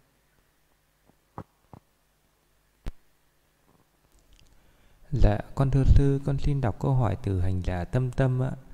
Dạ, con bạch sư, con th... chữ ôm ôm chữ ôm là gì ạ? Người học Phật theo chánh pháp có nên và trì chú chữ này không ạ? Con xin kính chiên um, sư. Um là Omani Omani Omani bán minh hùng dạ. cái này nó là một cái câu thần chú của bên Tây Tạng ấy thì có những người người ta học mật tông ấy thì người ta mới mới học những cái câu chú thuật này. Những câu chú thuật này thì ờ, ờ, chỉ có những người có nghiên cứu hay là có học những cái pháp đấy người ta mới biết được ý nghĩa của những câu thần chú đấy. Còn những người không học thì không biết được. Như sư thì sư không học cái pháp đấy, sư không biết thì đấy có ý nghĩa gì. Còn ờ, chỉ căn cứ vào những cái kinh Nikaya các cái bộ kinh Đức Phật dạy, thì Đức Phật chỉ dạy về giới định tuệ thôi, thì thực hành giới định tuệ, thực hành niệm ân Đức Phật Arahang Arahang thôi. À, Sambuddho, Vichasana, Sambano những cái pháp đấy là những cái câu mà mình thường xuyên phải tụng à, phải niệm à, ân Phật. Chứ không bao giờ à, niệm như một cái câu gì đó mà nó không có ý nghĩa thì không bao giờ có niệm câu đấy. Câu gì nó phải có ý nghĩa thì mình niệm. À, cái sự tu tập là nó phải phát triển trí tuệ. Chứ cái sự tu tập mà nó không có phát sinh ra trí tuệ thì cái sự tu tập đấy chẳng mang lại cái lợi ích gì. Còn cái ý nghĩa câu đấy thì sư không biết.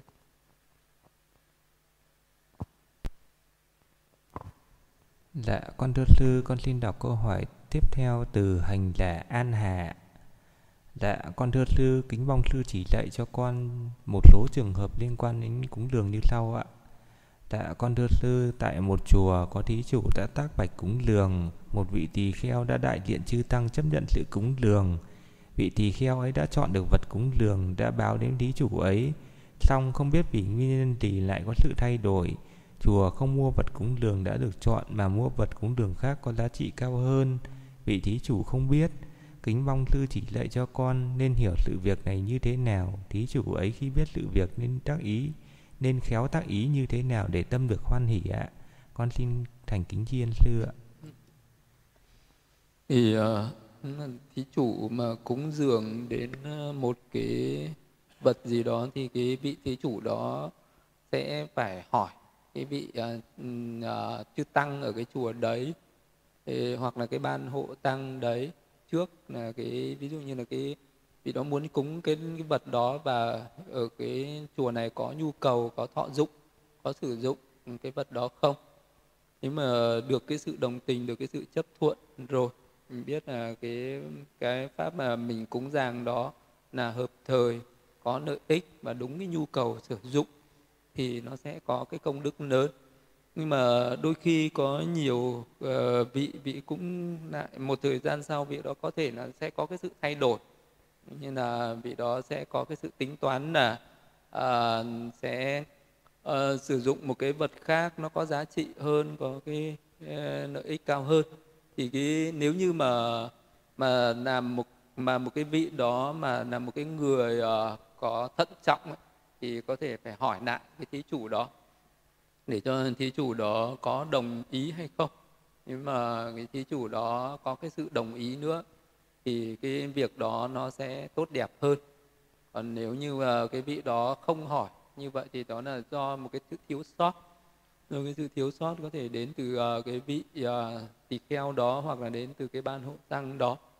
Còn nếu như mà mình là một cái người thí chủ ấy nếu như mình cảm thấy không đồng tình không hoan hỉ uh, mình có thể ờ, đòi lại những cái mình cúng dường cũng được hoặc là mình à, muốn cho cái mình nghĩ rằng cái việc đó cái vị à, tỳ kheo nó lựa chọn một cái tốt hơn đó sẽ đem lại cái lợi ích hơn thì mình lại hoan hỉ mình cúng dường à, vào cái việc đó. Mình có à, mình tùy hỉ với cái việc cúng dường đó thì cái công đức của mình nó cũng nó cũng lớn nó cũng tăng trưởng lên. Thì cái điều đó là do cái quyền của mình. Ờ, mình ờ, lựa chọn theo cái cách nào đó ờ, phù hợp và tốt đẹp nhất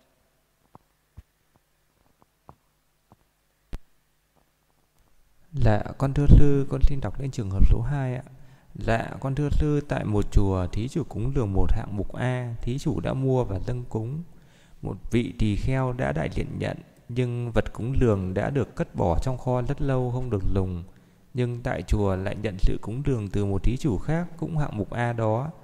Kính mong sư chỉ dạy cho con nên hiểu sự việc này như thế nào. Thí chủ ấy khi biết sự việc nên khéo tác ý như thế nào để tâm được hoan hỷ con xin thành kính tri ân sư ạ ừ, nếu mà một cái à, vị đó đã nhận đã nhận một cái một cái hạng mục tức là một cái việc đó uh, rồi sau đó vị đó mà nhận thêm nữa thì là nếu như mà với cái ngôi chùa đấy có cái nhu cầu sử dụng nhiều uh, đến như vậy thì cái vị đó có thể nhận thêm được. Còn nếu như mà nó chỉ là một cái hạng mục đấy mà không thêm được mà vị đó nhận thêm nữa thì cái vị đó có thể là do cái lòng tham.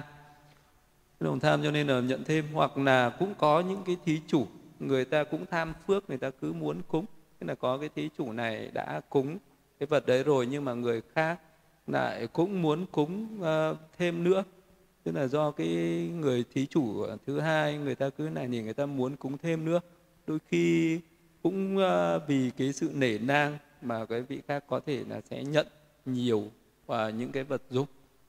Ví dụ như là uh, trước kia vua Pasenadi uh, uh, thì uh, cho các cái cung nữ 500 cung nữ 500 bộ y.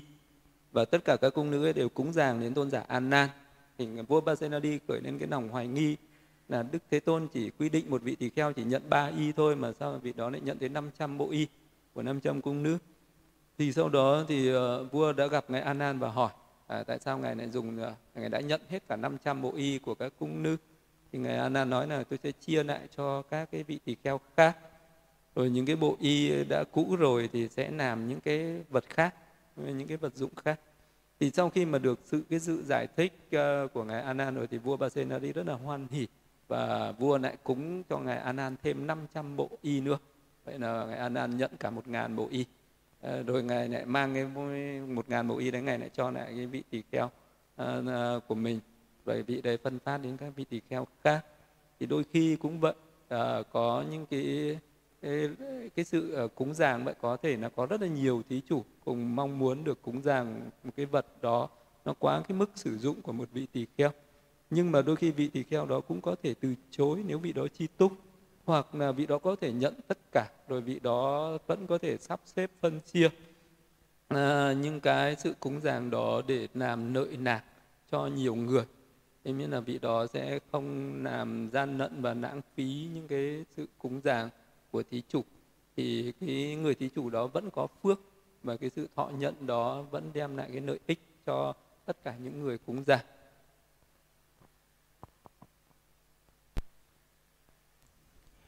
Dạ, con thưa sư, con xin đọc đến trường hợp thứ ba từ hành đề An Hạ. Dạ, con thưa sư, tại một chùa, thí chủ đã biết chư tăng sẽ đi thực hiện việc quan trọng. Thí chủ tác ý xin cúng lường xe, vật thực đến chư tăng. Thí chủ đã báo cụ thể rõ ràng tác ý đến vị Kapila của chùa, nhưng chuyến đi ấy vị chư tăng lại đem theo nhiều người nhà, rồi để cư sĩ thanh toán tất cả chi phí cho người nhà, cho dù thí chủ không hoan hỷ. Kính mong sư chỉ dạy cho con nên hiểu sự việc này như thế nào. Thí chủ ấy khi biết sự việc nên khéo tác ý như thế nào để tâm được hoan hỷ. Con xin thành kính tri ân sư ạ. À, cái thí chủ mà cúng dường chỉ là vì cái mục đích là để uh, vận chuyển chư tăng đi. Nhưng mà vị chư tăng uh, có đi theo cả người nhà của mình vào đấy nữa.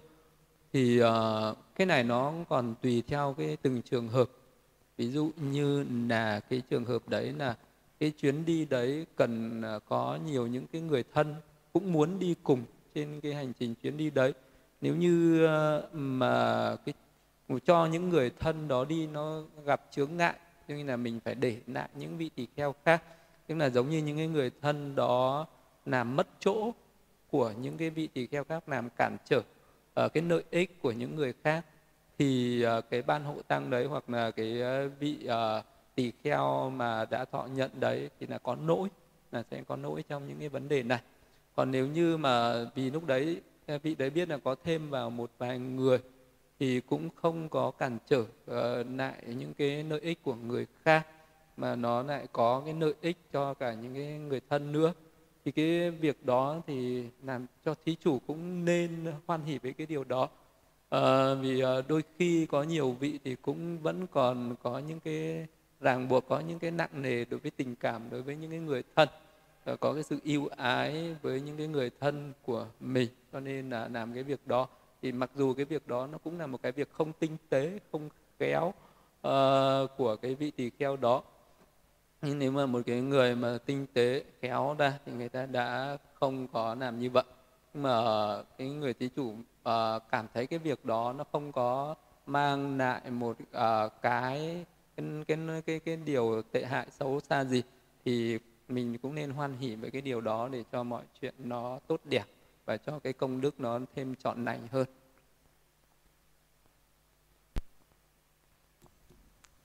Dạ, con thưa sư, con xin đọc lên câu hỏi từ hành giả Thu Ngân ạ. Dạ, kính thỉnh sư chỉ dạy cho con một trường hợp như sau ạ. Trong một bài kinh con có đọc Thế Tôn dạy như sau. Này Kevada, ta không dạy cho các tỷ kheo pháp này. Này các tỷ kheo, các ngươi hãy thị hiện thượng nhân pháp, thần thông biến hóa cho các sư, cho các cư sĩ áo trắng.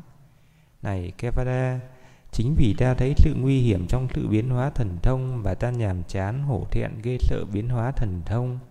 Này Kevada, ta thấy sự nguy hiểm trong sự tha tâm thông thần thông mà ta đã nhàm chán hổ thẹn ghê sợ tha tâm thông.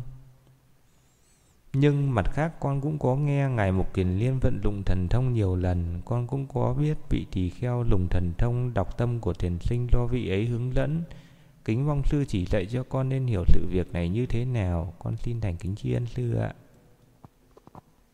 Khi sử dụng thần thông ờ, thì ờ, Đức Phật ờ, có cấm, tức là khi mà một vị tỳ kheo sử dụng thần thông một cách không chân chánh, phô diễn thần thông của mình một cách thô thiển, nó tạo ra những cái ờ, cái sự chê bai của các cái hàng ngoại đạo. Bởi vì những cái, cái thời đức phật ấy là những cái người ngoại đạo người ta tu những cái pháp tà đạo ấy như là luyện thần chú hay là mà người ta cũng có những cái năng lực thần thông đấy. Mà đôi khi người ta cũng còn chi túc người ta còn ờ, không phô diễn thần thông trước hàng cư sĩ phật tử để vì cái người mà phô diễn thần thông nó tạo ra một cái sự hấp dẫn cuốn hút quần chúng một cách khủng khiếp. Nó làm mê hoặc lòng người rất là ghê gớm rất là lớn cho nên là thường thường những cái người chi túc là người ta hay uh, không phô diễn thần thông không thể hiện thần thông. Đức phật cũng à, thể hiện thần thông khi ở trong những cái trường hợp rất cần thiết. Khi mà thì đức phật mới thể hiện thần thông. Và như ngài mục kiền niên thì là ngài bị có thần thông đệ nhất sử dụng thần thông trong những cái việc uh, lợi ích giáo hóa chúng sinh. Vì đức phật uh, biết uh, đúng thời đúng lúc đúng người để thể hiện thần thông. Cho nên là cái việc mà cấm thần thông không áp dụng với đức phật. Còn đức phật cũng biết ngài mục kiền niên là cái người biết sử dụng thần thông vì cái tâm từ bi ờ, bác ái vì cái tâm phổ độ chúng sinh chứ không phải vì cái danh vọng lợi dưỡng cung kính không phải vì cái sự hồ đồ hấp tấp không phải vì làm cái việc phù phiếm vô ích cho nên là đức phật cũng không có cấm ngài mục kiền niên thị hiện thần thông. Còn đại đa số thì đức phật cấm chư tăng tỳ kheo. Đức phật thế hẳn cái định hẳn cái giới hẳn các vị tỳ kheo. Không có phô diễn không có thị hiện thần thông cho hàng cư sĩ ờ, tại gia và những người chưa tu lên bậc trên. Thì um, bởi ờ, đấy là cái thời chánh pháp thời đức phật còn có những bậc a la hán những bậc có thần thông thật đấy mà đức phật vẫn còn do dự vẫn còn à, phải hạn chế tối đa đối cái việc lạm dụng thần thông như thế. Và đức phật cũng thừa biết rằng cái thời sau này những cái thời mạt pháp sau này rồi à, sẽ có rất là nhiều người sẽ lạm dụng vào cái thần thông đó để mong cầu cái danh vọng lợi dưỡng. Thì như thời đức phật thì có đề bà Đà đa chẳng hạn có thần thông để lại dùng cái thần thông đấy để đi mê hoặc lòng người để được lợi dưỡng, để được cung kính, để được quyền chức danh vọng. Rồi sau đó làm những cái việc rất là ác nhân, ác đạo và phải đọa vào địa ngục. Thì những cái, thì đấy là thời đức phật còn tại thế, mà còn như thế nữa. Huống chi là những cái thời mạt pháp sau này, mà người ta mà còn à, còn thể hiện thần thông một cách quá nộ nhiễu thô thiệt thì người ta cũng chỉ ham về danh vọng lợi dương và để rồi người ta cũng tạo ra những cái ác nghiệp vì cái sự mê hoặc lòng người đó sẽ dẫn dắt bản thân những vị đó sẽ rơi vào địa ngục. Và vô số người đi theo tin theo vị đó cũng đi vào địa ngục giống như đề bà đạt đa vậy đi vào địa ngục. Và tất cả những người a dua xu hướng theo đề bà đạt đa đều đi vào địa ngục hết. Như vậy thời sau này có khi người ta chẳng có thần thông người ta đó chỉ là một cái ảo tưởng. À, rồi người ta cũng nói ra rằng đây là thần thông rồi để mê hoặc lòng người cho nhiều người xu hướng tin theo rồi phát triển lên những cái tà trí tà định tà tuệ tà giải thoát. Rồi vậy đó lại tưởng đó là cái con đường tránh đạo. Thì cái vị đó là đang là một cái nhân vật là một cái người đang dẫn dắt vô số người đi vào địa ngục chứ không phải là đi vào con đường tránh đạo gì. Nên là cái việc thể hiện thần thông ngay thời đức phật đức phật còn ngăn cản cấm chế. Cũng chi là thời bây giờ một cái người nào mà uh, phô diễn hay là thể hiện uh, ra một cách thô thiển về cái nghĩ là mình có năng lực thần thông đấy. Thì cái người đấy chỉ vì cái danh vọng chỉ vì cái cái cái cái điều tà tà mạn. Mà nhất là nếu như vị đó không có mà vị đó lại muốn thể hiện cho người khác nghĩ rằng mình có thì cái vị đó phạm vào cái tội ba la di cái tội bất cộng trụ cái tội chặt đứt đầu cái tội không thể nào sám hối được vì cái sự nguy hiểm vì cái sự nguy hại của cái pháp thần thông như vậy cho nên là thời về sau này à, những người có thần thông thật người ta không có thể hiện. Những người thể hiện ra thì chắc chắn là không phải thật.